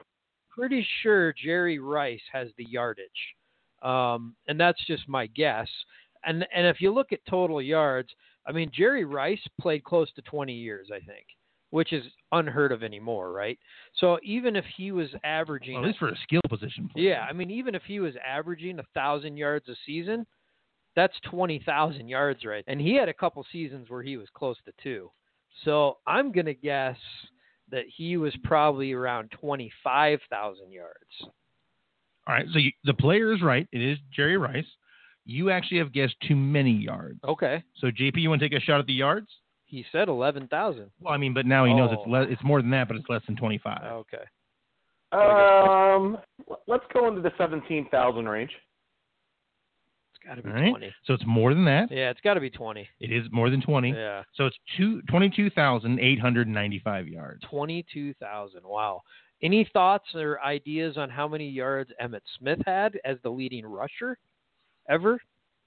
Was it close to that number or was it more? I think it might be closer to 30. Yeah, wow, that's a great question. That should be our Good question, next question. week 'cause I don't know the answer to that. Well, we'll have to figure Um, it out. I don't think it'll take very long for me to look that up. No, I mean it happened when he was with Arizona, and you. I mean, thirty doesn't sound does not sound unreasonable at all. Uh, I'm going to guess more like twenty seven thousand, but uh, yeah, I don't know because he had a lot oh, of years wow. where he did that's more actually than quite a bit less than we thought. oh Emmett Smith, 18,355 yards. oh he sucks. But that is 1,500 more yards than Walter Payton, who is second, and then another 1,500 yards ahead of Barry Sanders, who is third. oh, so you got Sanders who quit early. You got uh, um, Sanders Sweetness played- who got sick. And then you've got uh, Brown, who retired young, so they all could have had much more yards. Oh, absolutely. So Barry Sanders, only a nine year career, ran for 15,000. so he'd have hit 25. his average had to be quite a bit higher. Uh, Peyton played 12 years, so three years longer with 1,500 more yards. So that's an average of 500 more yards a Mm. season uh, for those last three years.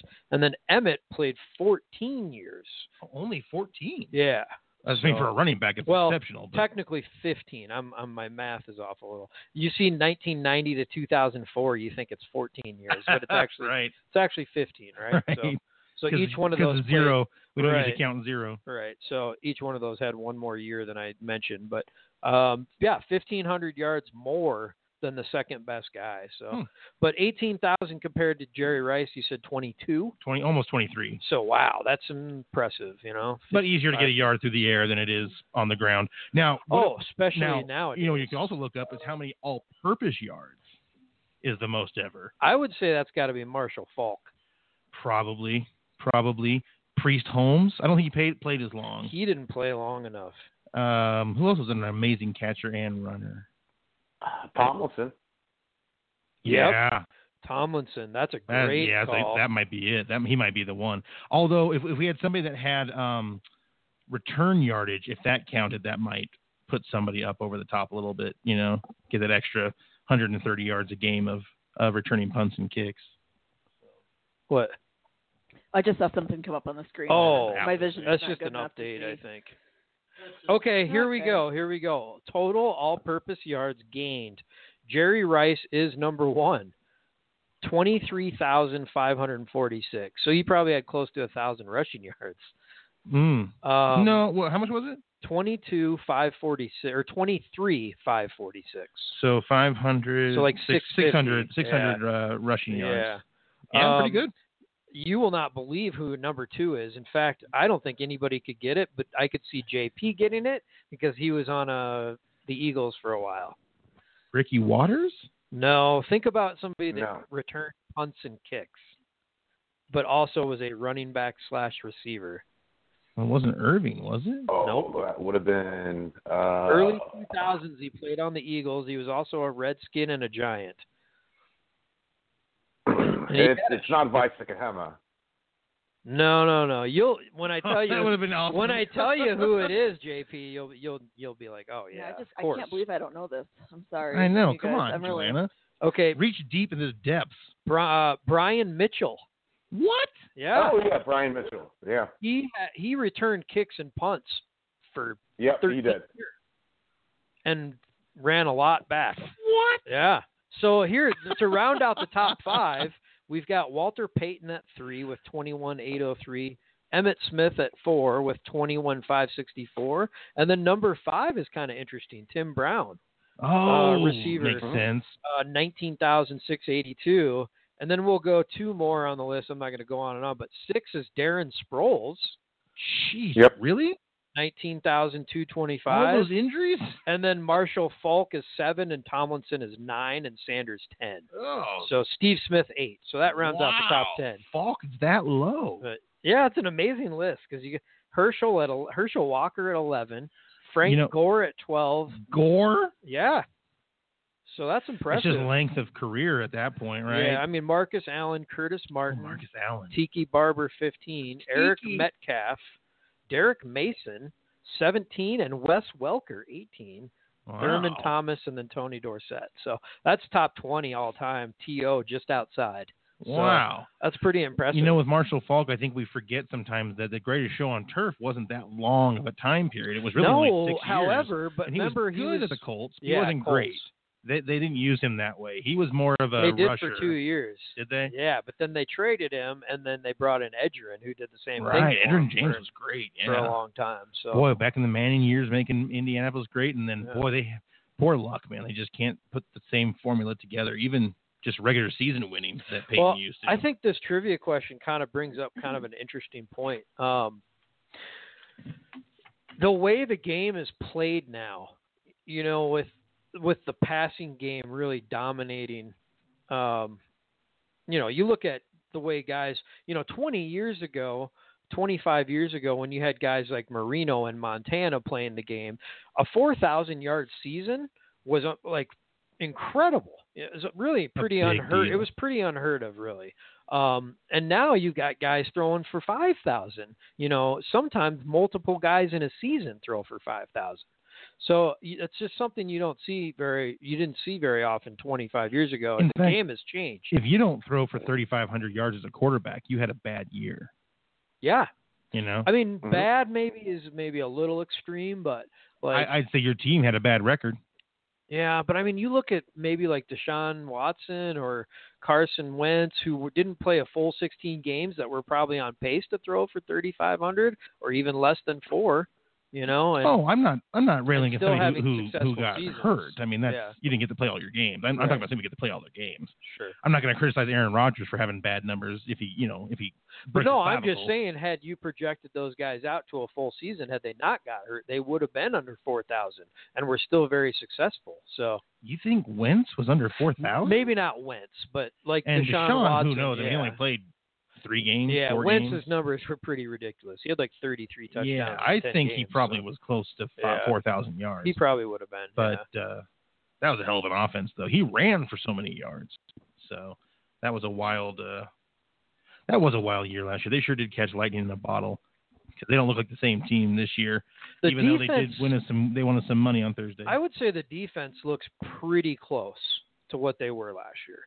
They're not quite as in sync, you know, in that secondary for whatever reason. The well, secondary they're not was- ahead all the time like they were last year. Right. But the secondary last year at the beginning of the year, that was like the big thing on the news. Oh, Philly's secondary just isn't very good. And they Right. talked about it for like six weeks, and then it's like, uh, they just kept winning, kept winning. So the secondary Well, and Dar- actually is- must is his not name be very Darby? He's- bad. He's been phenomenal. Yeah. So, I think they're not playing at the level they did last year. But I mean, that defense is pretty close to who they were. But the offense, certainly, you know, Wentz is still kind of, you know, trying to find his groove, I think. Yeah. Um, it does seem like Alshon Jeffrey is, you know, finding his groove. Um, but the running back situation has been kind of a carousel for them. So well, and all the injuries now, that's what I mean. and the rumors now Yeah. that they might go after Le'Veon Bell, but I don't see the Eagles making a dumb offer, and I don't see Well- Pittsburgh accepting below average. You know, I mean, they're going to want a good player and a second round pick. I think is what I last heard that they would take for Bell, a second rounder, really. a second rounder and a and a quote unquote good player. So, Mm. So- basically a first rounder Yeah. then. Well, you got to remember that Le'Veon Bell, you're renting him for six games pretty much because he's going to be a free agent, so Right. Oh, you'd have to re-sign him. Okay, so then that makes more sense. A second rounder makes a lot more sense in that scenario. But I think if you're the Eagles, it, before you make that trade, you would have to have some assurances from the agent that he's going to re-sign with the team after the six games. You know, yeah, that's not happening. I think what you do is you say, we want to win another Super Bowl. Let's see what we can do. I suppose so, and that's No. a good, you know, a And if good you- incentive. And if you win a Super Bowl with him, maybe he says, hey, yeah, I'll, I'll, I'll stay here. Or maybe as the Eagles, you say, you know what? We've done so good rotating running backs. We're just going to rent you for a half a year. It's like the Broncos in the and, uh, '90s, right? Yeah, we'll go ahead and let you go, and then you know he'll go get signed by big money by some idiot like you know, well Dallas can't do it because they already have Elliott, but you know some of the, one of those dumb teams like the Red Sox, right? Or not Red Sox, Redskins. yeah, You that'd be know. a perfect thing, right? A Right. little- the Redskins, they always make dumb. moves. Dan Snyder would pay him 185 million dollars in ACL in week he is two. always about three years behind that guy. he thinks he signs. He always thinks he signs like the best player. Remember Hainsworth? Oh my goodness, what a disaster! was like 25 million or something, wasn't it? They signed the Oh, it guy. was something. It was a hundred and something million. But I was mean, the per guarantee was season. huge. it was a huge amount of money, the and the guy guy, played- was a total bust. And, well, how do you, how do you sign a player without talking to your defensive coordinator and your head coach and the GM and being like, what kind of system do we run? Can we convert to this system? Because they turned him into a three-four instead of a four-three, That's exactly. and he's what like, I'm not a happened. nose tackle, That's right. and so he didn't even want to play anymore. That is correct, and it was Who it was does that? it was really improper usage on their part. Uh, I mean, if you draft Eric Crouch, Yeah, okay, I mean, I it's- could say you have to be a running, you have to be a wide receiver, or we're dropping. well, you. sure, it's like dra- it's like drafting Barry Sanders and then never running the ball. You Yeah, know, I why would just- you do that? Speaking of, so I'm going to skip the first one here and go to the second one in the NFL, the Okay. Broncos, Okay. hometown team who What are the hell are they doing? That's a good first note. What the hell are they doing in Denver? dude, they have the highest per run average in the NFL But they won't run. and barely run the ball anymore. I just Vance Joseph needs to be fired. And I know some people are saying that Elway should get fired. No, not yet. He put together a Super Bowl winning team and twice in five years. You don't get fired for being in the pinnacle two out of five years. I don't care how, Boy. who the free agent was you brought in, Peyton Manning, whoever. He still built an amazing defense after building a great offense. I mean, he built an offense that had the most yard, most points scored ever, and then he built a defense that al- almost single-handedly won a championship. I got I got to disagree a little bit with you. I think I think Elway has done some good things. He certainly was amazing in free agency, um, and has brought in some great players that fit really well. Um, I think he's also you know the Kubiak move and the Wade Phillips move were great. Um, you know he's been pretty smart with things like that. However, I don't think John Elway has drafted very well. Um, in fact, I would say he the Broncos might be one of the worst drafting teams in the last five years. If you were to go and look at the roster up and down, first round through seventh round picks over the last three years, how many guys are still on that Denver roster? I Mm-hmm. would be very interested to know. Be- I mean, you look at how many first round picks have they had that are busts? Mhm. A lot, a lot Unfortunately, yeah. in the they last, sp- you know, That since Elway's cornerback- been there. Um, now, I mean, I, some of those I'll put on Elway, some of them I won't. Uh, I mean, he nailed the Vince Miller or Von Miller pick, right? Well, and well, I'm just it's saying, pretty you know, hard to mess up a number two draft pick. Well, but I mean, you know, it isn't. I mean, that is a transcendent player. And then you've also got. I mean, imagine if Bradley Chubb was playing the way that Vaughn did his rookie year. Broncos defense would look a lot different. But I can tell you what, it already looks like the Broncos defense is doing the same thing they did last year, which is they said, you know what, fuck you. We're not going to sit here and, and put in all this effort if you're not going to even attempt to score points on your side. And I think they, they held out a little bit longer, but when they blew that game against Kansas City, I think they just Yeah. mailed it in. Well, I also think Denver thinks their defense is a lot better than it is. You know, I, I do think Yeah. they're very talented up front. I really do believe that. I think Bradley Chubb will be a good player. I really do believe that. He's a rookie. He's done pretty well. Uh, it's a big adjustment, you know, and I think uh, Derek Wolf is certainly he played really good the last two weeks, really good. Um, you know, Vaughn has been a little bit less this year. He has not given us what what you would expect. So good that first game or I, two. but I mean, you know, he's getting double teamed, you know, every play. So I think you know he'll get his eventually, but he certainly hasn't been what he has been advertised as. Uh, the linebacking core, lots of injuries. You know, Brandon Marshall's been hurt. Um, you know, I, I do think that Jewel kid can play, so I, I don't Yeah. think they're missing too much of a beat there. But then you look at the secondary, and that is the huge, huge, huge, huge difference over last year. Roby's not a number one. He's not a number two, Mark. but he was when he had Talib in the one and Harris in the slot. He was an amazing number two, Yeah. but it doesn't work with with because it just the combination doesn't work. They need the number one so that Harris can be the number three. That's just that obviously is, has a huge impact on their blitz. Yeah, yeah. The, the secondary just isn't what it was. You know, I think Justin Simmons is a good player. Um, you know, I just don't think he's quite what they had in like a TJ Ward a couple of years ago. You know, um, I think Darian Stewart still plays pretty at a pretty high level. I mean, he is definitely the kind of guy that that will go out there and give you everything on every play, which I do like to watch. You know, that guy is he's a heck of a player. Um, but yeah, Denver. I mean, overall, the defense there just isn't what it Well, was. I can't remember who they interviewed, and I don't remember if it was a Bronco player or an opposing team, but I think it was a Broncos player. And they were talking about, you know, kind of the problems they're having. And they talked about um, Case Keenum. And they said he's starting to get that same look that Simeon and um, Osweiler. okay, but then got. does that does that do you blame the quarterback at that point? no, Because no, it's no, happened. no, that's not what I mean. yeah, that's they're what I saying thought. is- okay. you don't you're so scared that if you don't have that ball out of your hand in 1.5 seconds you are going to get hit and you're going to get hit hard because even though he played okay for a couple of games bowles has gone right back to who he was before which is Another the bu- worst first left round, tackle probably another first round bust. and that was that thing where they everyone knew he wasn't a first round pick but they needed a left tackle so bad and there were no left tackles in the draft that were first round They quality. reached. It so they it was a stupid decision because they could have had Rams check, hmm who the Saints took, whatever, ten, you know, And 10, amazing. 10 picks later, and the guy was phenomenal his rookie year, right was he left tackle right tackle.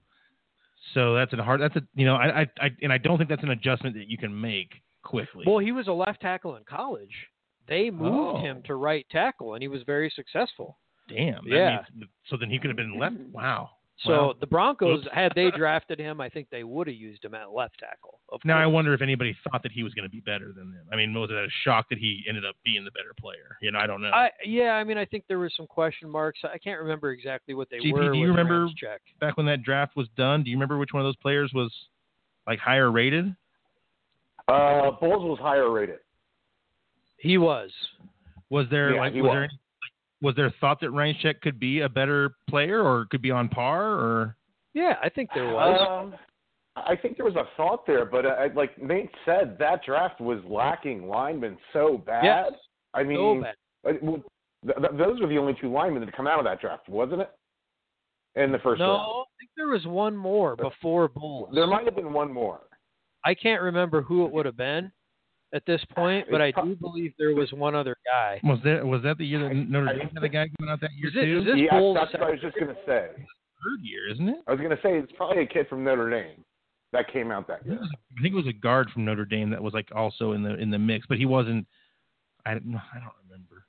I just, but I mean, Bowles is like tackling people at this point. He's getting beat so bad, and Yeah, the Broncos in the preseason they didn't get a lot of offensive line penalties. They certainly didn't get a lot of false starts and holding calls, and they're getting them again now, and that's what derailed them before.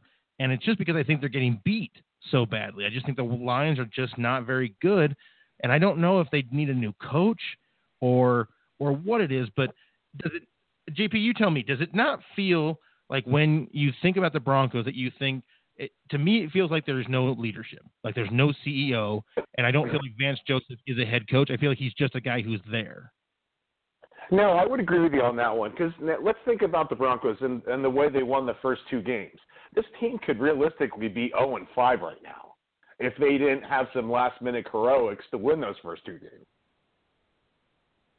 But Yeah, you're right. I think they lack a lot of leadership, and you, you always want that bell cow on your offensive line that that's the leader, like a Jason Peters with the Eagles is. You know, you want that person there to, you know, form that offensive line to keep every all those guys together. Because right now they're just they're they, they they're not playing as a team up front. well, and how bad was it to have when you lose Talib and you let Ward go back to back seasons? These are two very vocal, very fiery, very edgy players, and I think when you lose that, you lose something that's very important in NFL defense, which is you need a crazy guy. You need a guy that gets everybody else so riled up and so ready to rock and roll that they just burst on the scene. I think those were their players. It's like Romanowski back in the days, you know, when the Ro- when the Broncos had him, or um, hey, probably Trotter now for the Eagles. You know, just a guy who Yep. everyone else was like, I don't want to disappoint that guy because man, he might beat the hell out of me as much as he beats it out of opposing teams. Wow. You know. So Garrett Bowles drafted in 2017. Okay. Okay. I'm going to backtrack here just a little bit. Um, he was taken with the 20th overall pick, and he was the first offensive lineman taken in the draft that year. I just showed you listen- how thin it was. Listen to the next four guys after him all starting right now. Oh, I'm at least I'm pretty sure. So Rams check taken at 32, 12 picks later. Um, then we have Forrest Lamp taken by the Chargers in the second round, who's a guard, and I'm pretty sure he is starting. Um, and then after that, there were two guys taken back to back tackles, I believe, or guards. Buffalo Bills, Deion Dawkins, and Carolina Panthers, Taylor Morton, who I'm pretty sure both those guys start as well. And then you've got the Vikings. The next guy took Pat Elfline in the third round at center, and he starts. is that the guy that was hurt and just came back? Yes.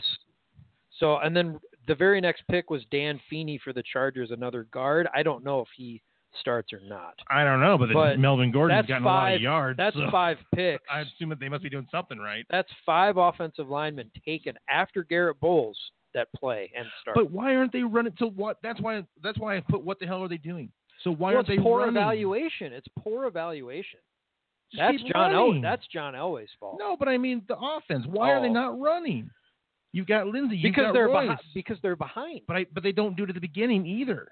They're throwing right off the bat. They're doing what they did last year. They're getting scared Yeah. ahead of time. I do think balance is important, and I think that's gotten into Vance's head. You know, I think he comes out like, okay, we've got to have a balance because if you don't, people are going to key in on the run. But they haven't been able to yet.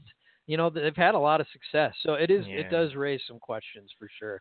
But to me, it's not really the offense that much. I mean, the the blocking's been kind of poor, you know, and Case has had a couple of bad games, but I put it more on the defense. I mean, last week, 320 some yards rushing it against- just seemed by like they a mailed Jets- it in. by a guy that's a journeyman running back.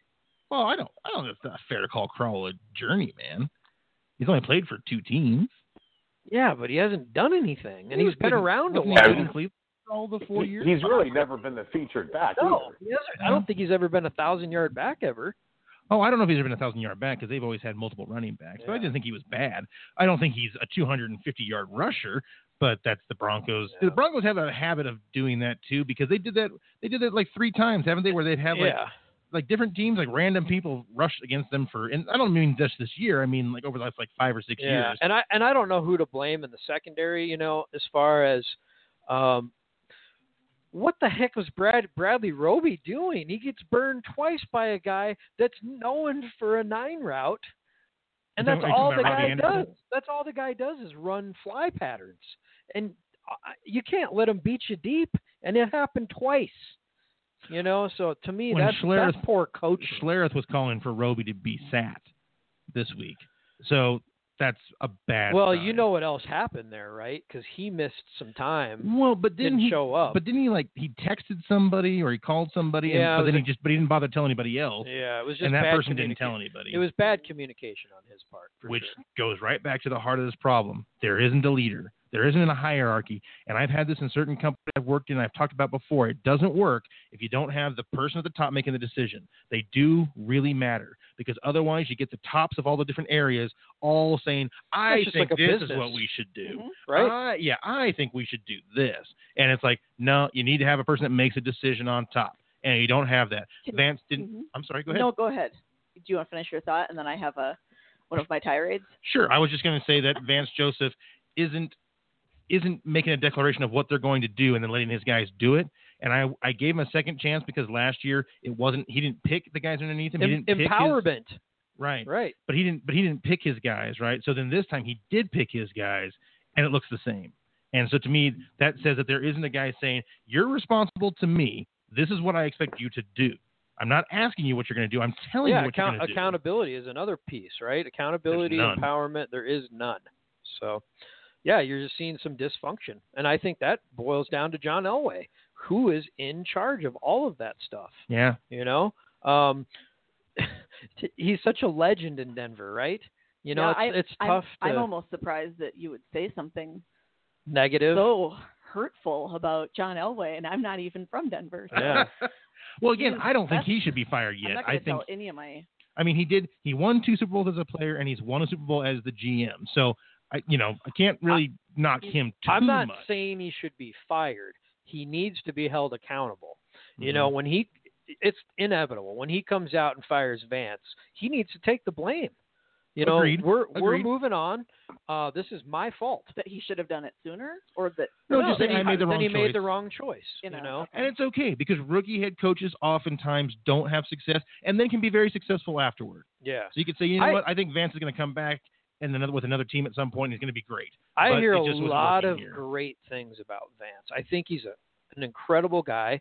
I think he's in over his head.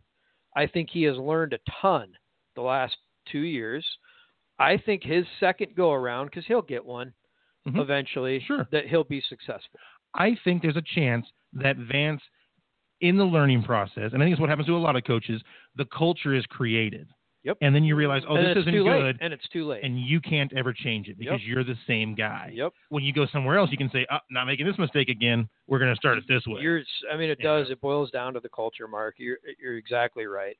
And it Yeah. is. It's that accountability piece and the empowerment piece, and all of those things go to together hand in hand. And you know, John Elway's the man at the top. So, But if you're like us and you didn't uh, win the Mega Millions, go ahead and throw your money on the Broncos with the spread this weekend because uh, you know We'll what? get to There- that. There, couldn't be any more of a bookie bet, in my opinion, than thinking the Rams are going to throttle the Broncos. But of course, we'll have your your uh, picks of the week coming up here soon. So, Joanna, you wanted to have a tirade. yeah. Well, it's I don't know if it's a tirade, but it's maybe it's the start of a tirade. Well, this is called the sports offensive. So, okay, good. oh, I know what you're getting into here. yeah. So Nate, Nate and I watched. We've watched some late night TV over the last couple weeks, and the one guest that we've seen twice um, is Mark Leibowitz. Leibowitz, yep. yep. Who wrote this book called Big Game: The NFL in Dangerous Times, and he tells some stories about like the actual character and what knowledge, skill, just bumbling idiots that some of the owners of the NFL teams are. Mhm. And I am not one to normally read books about football, but I will be like ordering this book off of Amazon and reading it. And so did he give a hint as to who the worst owner is? um, I don't think he specifically. I wouldn't remember their name probably. I don't think he specifically talked about anyone in particular, but it- just the general kind of family that they're part of. You know, that whole. The only uh, owner I can think of that's done like really offensive stuff was Tennessee, right? Carolina. The guy had Oh, to sell Carolina. the team. Yeah, been some other guys. You know, what's the the Cleveland guy's been kind of controversial. He's done some some some things. Oh, I don't think I, knew that. I can't remember. He had some charges filed against him for something. I can't remember Well, what Oh, hopefully it was. insider trading. Yeah, right. Yeah. Uh, I really don't remember what it was, but he had some issues. Um, what about uh, there was another guy, um, not I mean, Dan Snyder's an idiot That's or a it. douche, but I'm not sure if he's. Dan Snyder. Well, he just reminds me of Jerry Jones way back in the day, where it was he thought I know just as well as a seasoned GM on who I should take. he still thinks that. And he Why do you does. think the Redskins are mired in mediocrity for the last 25 years?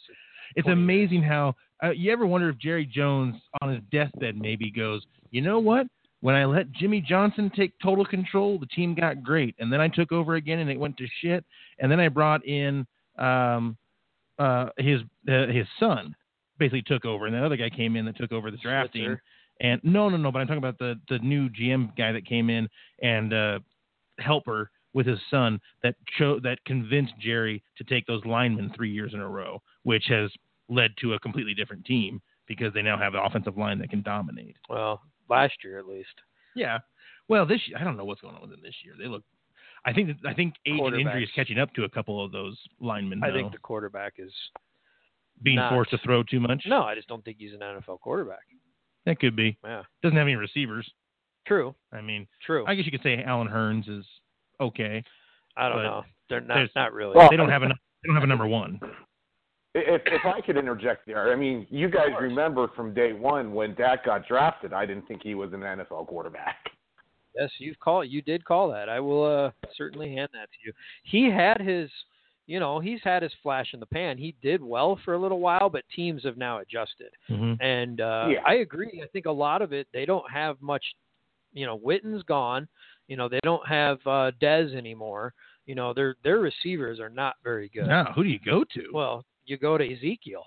Yeah, right. Which is what they've done the last couple of weeks. They finally kind of Which figured leads that to out. a situation like the uh, Lions had all those years of Barry Sanders, Yeah. which is nothing. However, the Dallas defense is quite a bit better this year than they have been. Um, I don't know. Secondary's A way healthy, you improved. know, Sean Lee has definitely helped, but he's a heck of a player. I don't know, man. They're that team is. they're not looking But so then hot. you can say that about the whole NFC East. There's no one even at 500. I mean, that's pretty incredible. Really, the Eagles aren't 500. Well, Like two and three. Are they two and three? yeah. Two and three. Wow. And the Redskins are two and three Two as and three. well. Yeah, Okay. they won their first two and Yeah. they lost three in a row. Oh wow. Yeah, I- so and the Giants Cowboys, are one and four. they- Cowboys are two and three, right? Or one and four, No, they're two or, and or they three. oh and five. They No, won no, one, they've right? won Two at and least. three. Yeah. Yeah, Giants are one and four, Yeah, Giants are one and four. Should be. and the two Giants three. look that bad on Thursday night. Yeah. Why are they sticking with Eli? I don't think it's Eli at all. Really? Nope. Because Odell Beckham had a better pass when his one pass than Eli seemed to have the whole game. I don't think it's Eli. Uh, That Bad off- line? that offensive line is terrible. It's it was like Yeah. a uh, what do you call it? Where you walk? Revolving door. Uh, sure. But the Carousel? yes, the thing you walk through when you go into like an oh, the event. tur- uh, Turnstile. Oh. Thank you. he was Just letting them in. the offensive line was a turnstile. Um, yeah. Yeah. Yeah. I mean, Yeah. I, I, this is great. Okay, I looked at some of the numbers from that game the other night, and if you look at passing yards, compare the two teams, Giants had more. If you look at rushing yards, compare the two teams, Giants had more. And if you look at all-purpose yards, Giants had more. Turnovers, baby. So you, the turnover picture is one thing you look at, but you also look at, um, you look at a couple different things. You know, I think red zone production is a really important one. You know, where the, the Giants, I think they had 15 possessions in a row without converting third down. And I Sounds like think the that was Broncos. either overlapping from the game before into this game, but I'm pretty sure it was 15 consecutive series where they had to punt. I mean, that's That's bad. that's pretty tough. Um, but if you watch the game, you know Eli wasn't terrible. I mean, he threw for 280 yards or 250 yards. You know, I don't think he had any Mhm. touchdowns. Maybe one. I don't know. But he threw Just a pick. like a whole lot of really, really short passes. yeah, because you have to. Yeah. You don't have a choice. I mean, it's- Tom Brady makes it work, but I, it, yeah, there's not there's not really the talent level. Um, OBJ, they're not utilizing him correctly, but he's also starting to because they pout. can't. They can't. Yeah. I- I don't mean, know. to me, if you've got a guy, okay, if you're in a situation like the Giants, you have to do the plays have to be quick. Your offensive line is that bad. So to me, you got to be setting up green plays for Odell. You know, you got to get that guy in space. You got to get him the ball. He's your best player. Mm-hmm. You know, maybe Barkley maybe could rival that. He was unbelievable, by the way. he looks legit. Unbelievable. On a terrible team, guys. Nine catches for 99 yards and like 130 rushing yards. So I mean, Yeah. on a terrible team, the guy was unbelievable. That ra- that run where he cut to the right and then Yeah. just like a little Looked shimmy, like Barry Sanders, man. dude, it was like it was almost like a video game glitch. Like he suddenly was in a different spot than he was before, and the the eagle guy who was running a beeline to get him suddenly was turning up field trying to catch him. You're like, how did that happen? How did you just zoom by a He- guy? He's a special player. I really think that the Giants made a, a good decision taking him with that second pick. I mean, Absolutely. they certainly could have taken a quarterback, you know, which maybe would have bode well for the You future. know what? But boy, he is a good player. Think of it this way. We, you look at the rookie quarterbacks, and some of them are looking good, right? Baker Mayfield's looked pretty good. Donaldson's had a couple of good games. Um, Darnold, yeah. Darnold. I mean, you know, th- th- I mean, you could you could say, oh, these guys are doing well. You should have taken one of these guys. Should have done it. Well, you know what? Same thing with Dax. He looked good that first year. You know, see how these No guys tape. look in three years. No tape. Yeah. yeah. It, three years from now, let's see how they're doing because Mhm. they may all be they may all be terrible, and Saquon Barkley may still be dominating. Uh, you know, bu- busting through the line. It's funny. I think coaches have gotten more creative. You know, if you look at some of the rookies, you know, 10, 15 years ago, not many of them had. It was more of a situation where they didn't have success out of the gate, and then were able to maybe kind of build up and, and get some success later in their careers. Now you see guys come out and they have success early, but Mhm. then there, then it kind of drops off. So it's just it's, it's kind of a different perspective now than it used to be. Uh, it's interesting. It is interesting. Yeah. I, it's you know it's a different game, like you said. It's it's it's, it's morphed, and you know Schler talks often about the biggest problem with football is that offensive line players are not taught to be good offensive linemen in college anymore. Is that your car alarm going I off? thought it was, but Somebody stole old Betty. yeah, right. What is what is your car's name anyway? I don't have a name for it. You haven't named your car? Oh. I have a theory about that because I named mine Mama, and I mean, I because I just remember the first time driving her. Oh, my first brand new car, and it's German. Oh, and um, I have a theory. I'm gonna, I'm She gonna, likes German guys. I'm gonna cry the day Sprechen that that Sie? car dies. Ich spreche ein bisschen Deutsch. wow. Oh, she speaks No, I'm pretty Michigan. good. uh, que bueno. I don't know how to say anything in, in German. You And say V Gate. the gates. How you doing? Yeah, perfect. Ah, excellent. Good. eh? I never learned any German. I don't know why. It seems it It's- sounds so harsh. Oh, but it's it's one of the most entertaining, hilarious languages. It's my favorite German word, Uh, Schadenfreude. Schadenfreude. That's taking pleasure in someone else's like, Misery. misery. Yeah. Yep, that's a good one.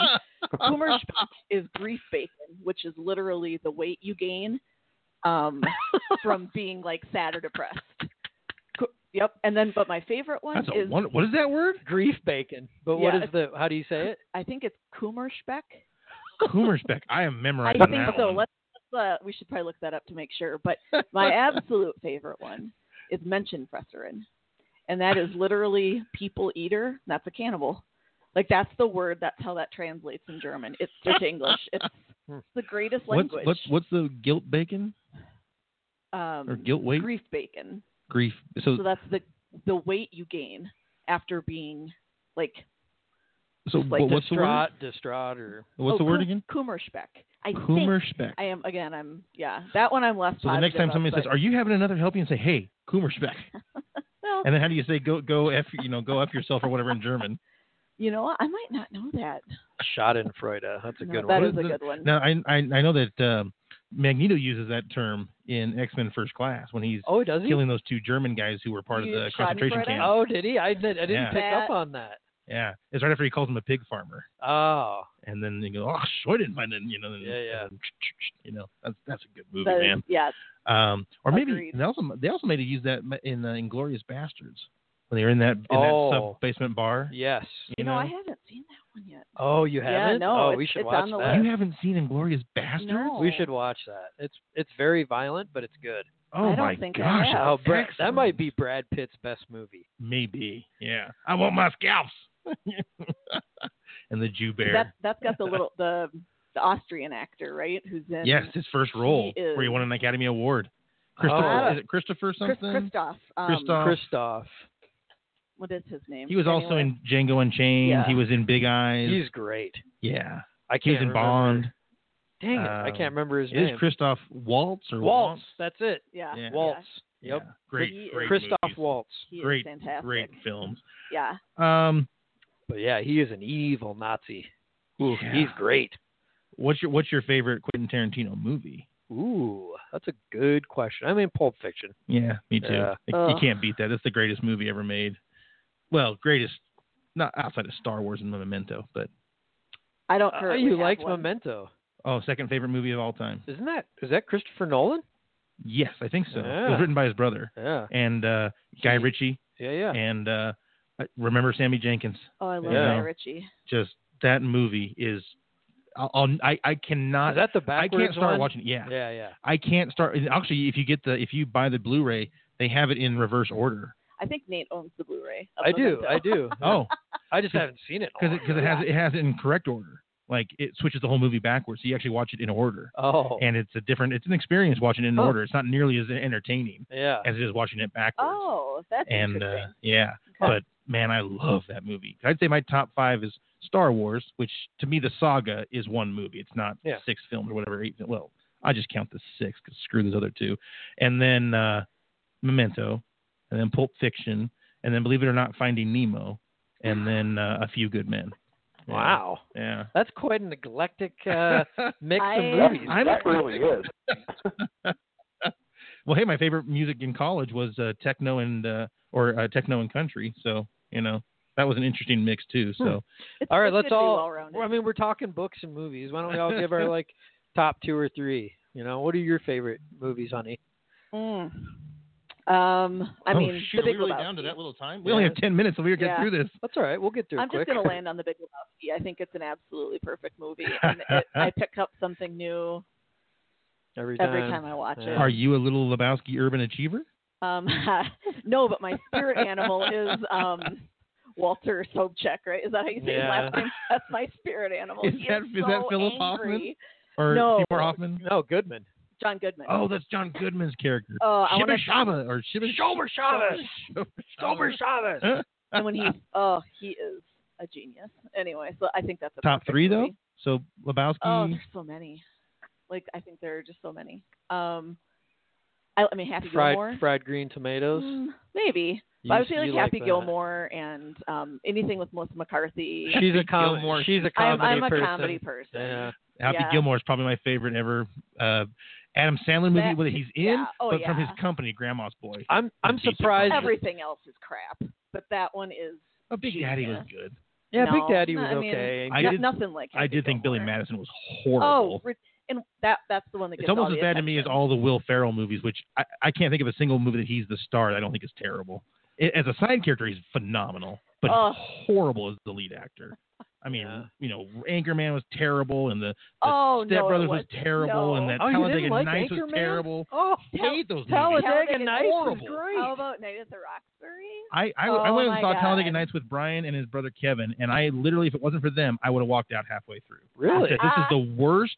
There's no writing here. It's all ad libbing, and it's not even well done. Yeah, but it was funny. No, it wasn't funny. That's the It problem. made me was- laugh. my Ugh. um, every dumb. time I have just a, a few cousins, and every time we get together, we pick like the Will Ferrell or Melissa McCarthy blockbuster of the summer. And, and yeah, we saw Talladega Nights. I'm bringing like my Menza cousin along to see Talladega Nights, and we laughed and we had, yeah, we had a great Gosh, time. I was So- high as hell, and I still couldn't laugh at that Yeah. movie. Uh, I did think uh, Melissa Your McCarthy though, uh, expectations were too high. her in the uh, the Stolen Identity movie. I did That's with my favorite Jason one of hers. Bateman. Yeah, Jason Bateman. Yeah. How about your favorite? Well, I, am surprised neither one of you mentioned it, but Shawshank Redemption is Sure. incredible. Love Um, I you know Lebowski, Pulp Fiction, of course, those three. Um, you know, I'm ob- obviously a big Star Wars guy as well. trying to think of some other movies that you guys haven't talked about. Fear and Loathing in Las Vegas. You you came in really scratchy. What was Oh. that? Oh, sorry. Fear and Loathing in Las Vegas. Oh, really? I loved I the do remember book. you like so that. the book kind of ruined the movie for me, but I, yeah. I loved. I did like it, and Johnny Depp was good. You got a second favorite, JP? Oh, you said um, I- I love the Big Le- Le- Lebowski. I, I don't roll on this on the Sabbath, Donnie. Um, Pulp Fiction, obviously Shawshank. element. Uh, but uh, yeah, those uh, you, you guys pretty much hit hit some of my favorites. So Did all the big ones. So, JP, anyway. before we run out of time here, do you want to run through your uh, upsets of the week for college football and tell us where you think CU will be if they beat USC this week? yeah, let's. Uh, well, we we we, uh, we already won a game Thursday night. Texas Tech covered the point spread. Um, Well done. So if you bet that one, you already won. Uh, today, A and M is a two point road uh, favorite um, playing South Carolina. Uh, look for them to take this game over and cover that spread today. That's a 1:30 our time game, I believe. So if you want to get your bets in on that one, go for it. And then Who um, was that, JP? Who was that? A&M, Texas A&M. I've been riding the A&M bandwagon. They only have two losses, and it's the, against Alabama, who was number one, who's number one, and against Clemson, who's number three. So I'm looking at A&M to cover that spread, and then uh, CU is a road underdog. They're a seven-point dog out at in the Coliseum tonight today. Uh, that's an interesting game. Um, there's a lot of people that are picking SC to win this game. I'm kind of scared of it. If they do beat SC, I, I don't see them moving up terribly too far just because of the teams that SC has already lost to um, already this year. They lost to Texas. uh, SC. Let's see, it was Texas they lost to, and they lost another game over there. Uh, I don't think uh, if it's a close game and CU wins, I don't think it helps them that much just because of who USC did lose to. Um, if they blow them out, they could go as high as 15. Okay, I can see that.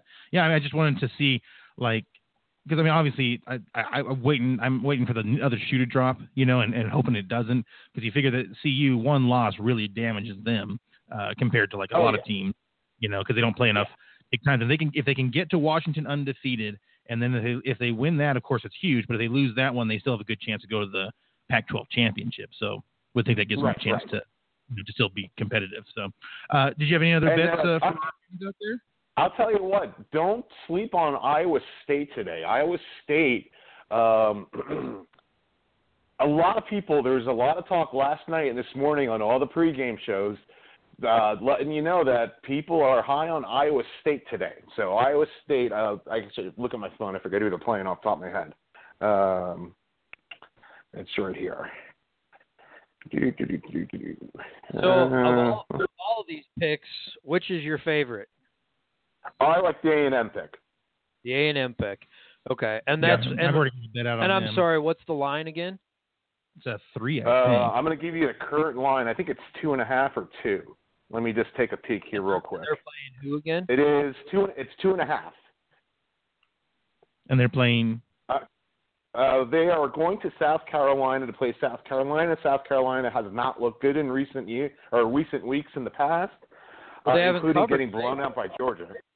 Uh, They Car- haven't covered yet. Carolina, I think they're 0 6 against the spread. Is that Steve Spurrier's team? It oh, was. that's way back. It was about 10 years ago. Oh, But is he uh, coaching yeah, I'm anybody right looking. No, uh, in fact, I think he is an analyst on the SEC network, if I remember right. I believe now? you Uh, he was my Oh, uh, favorite that's- coach. The press conferences were so nonsensical. Idiot.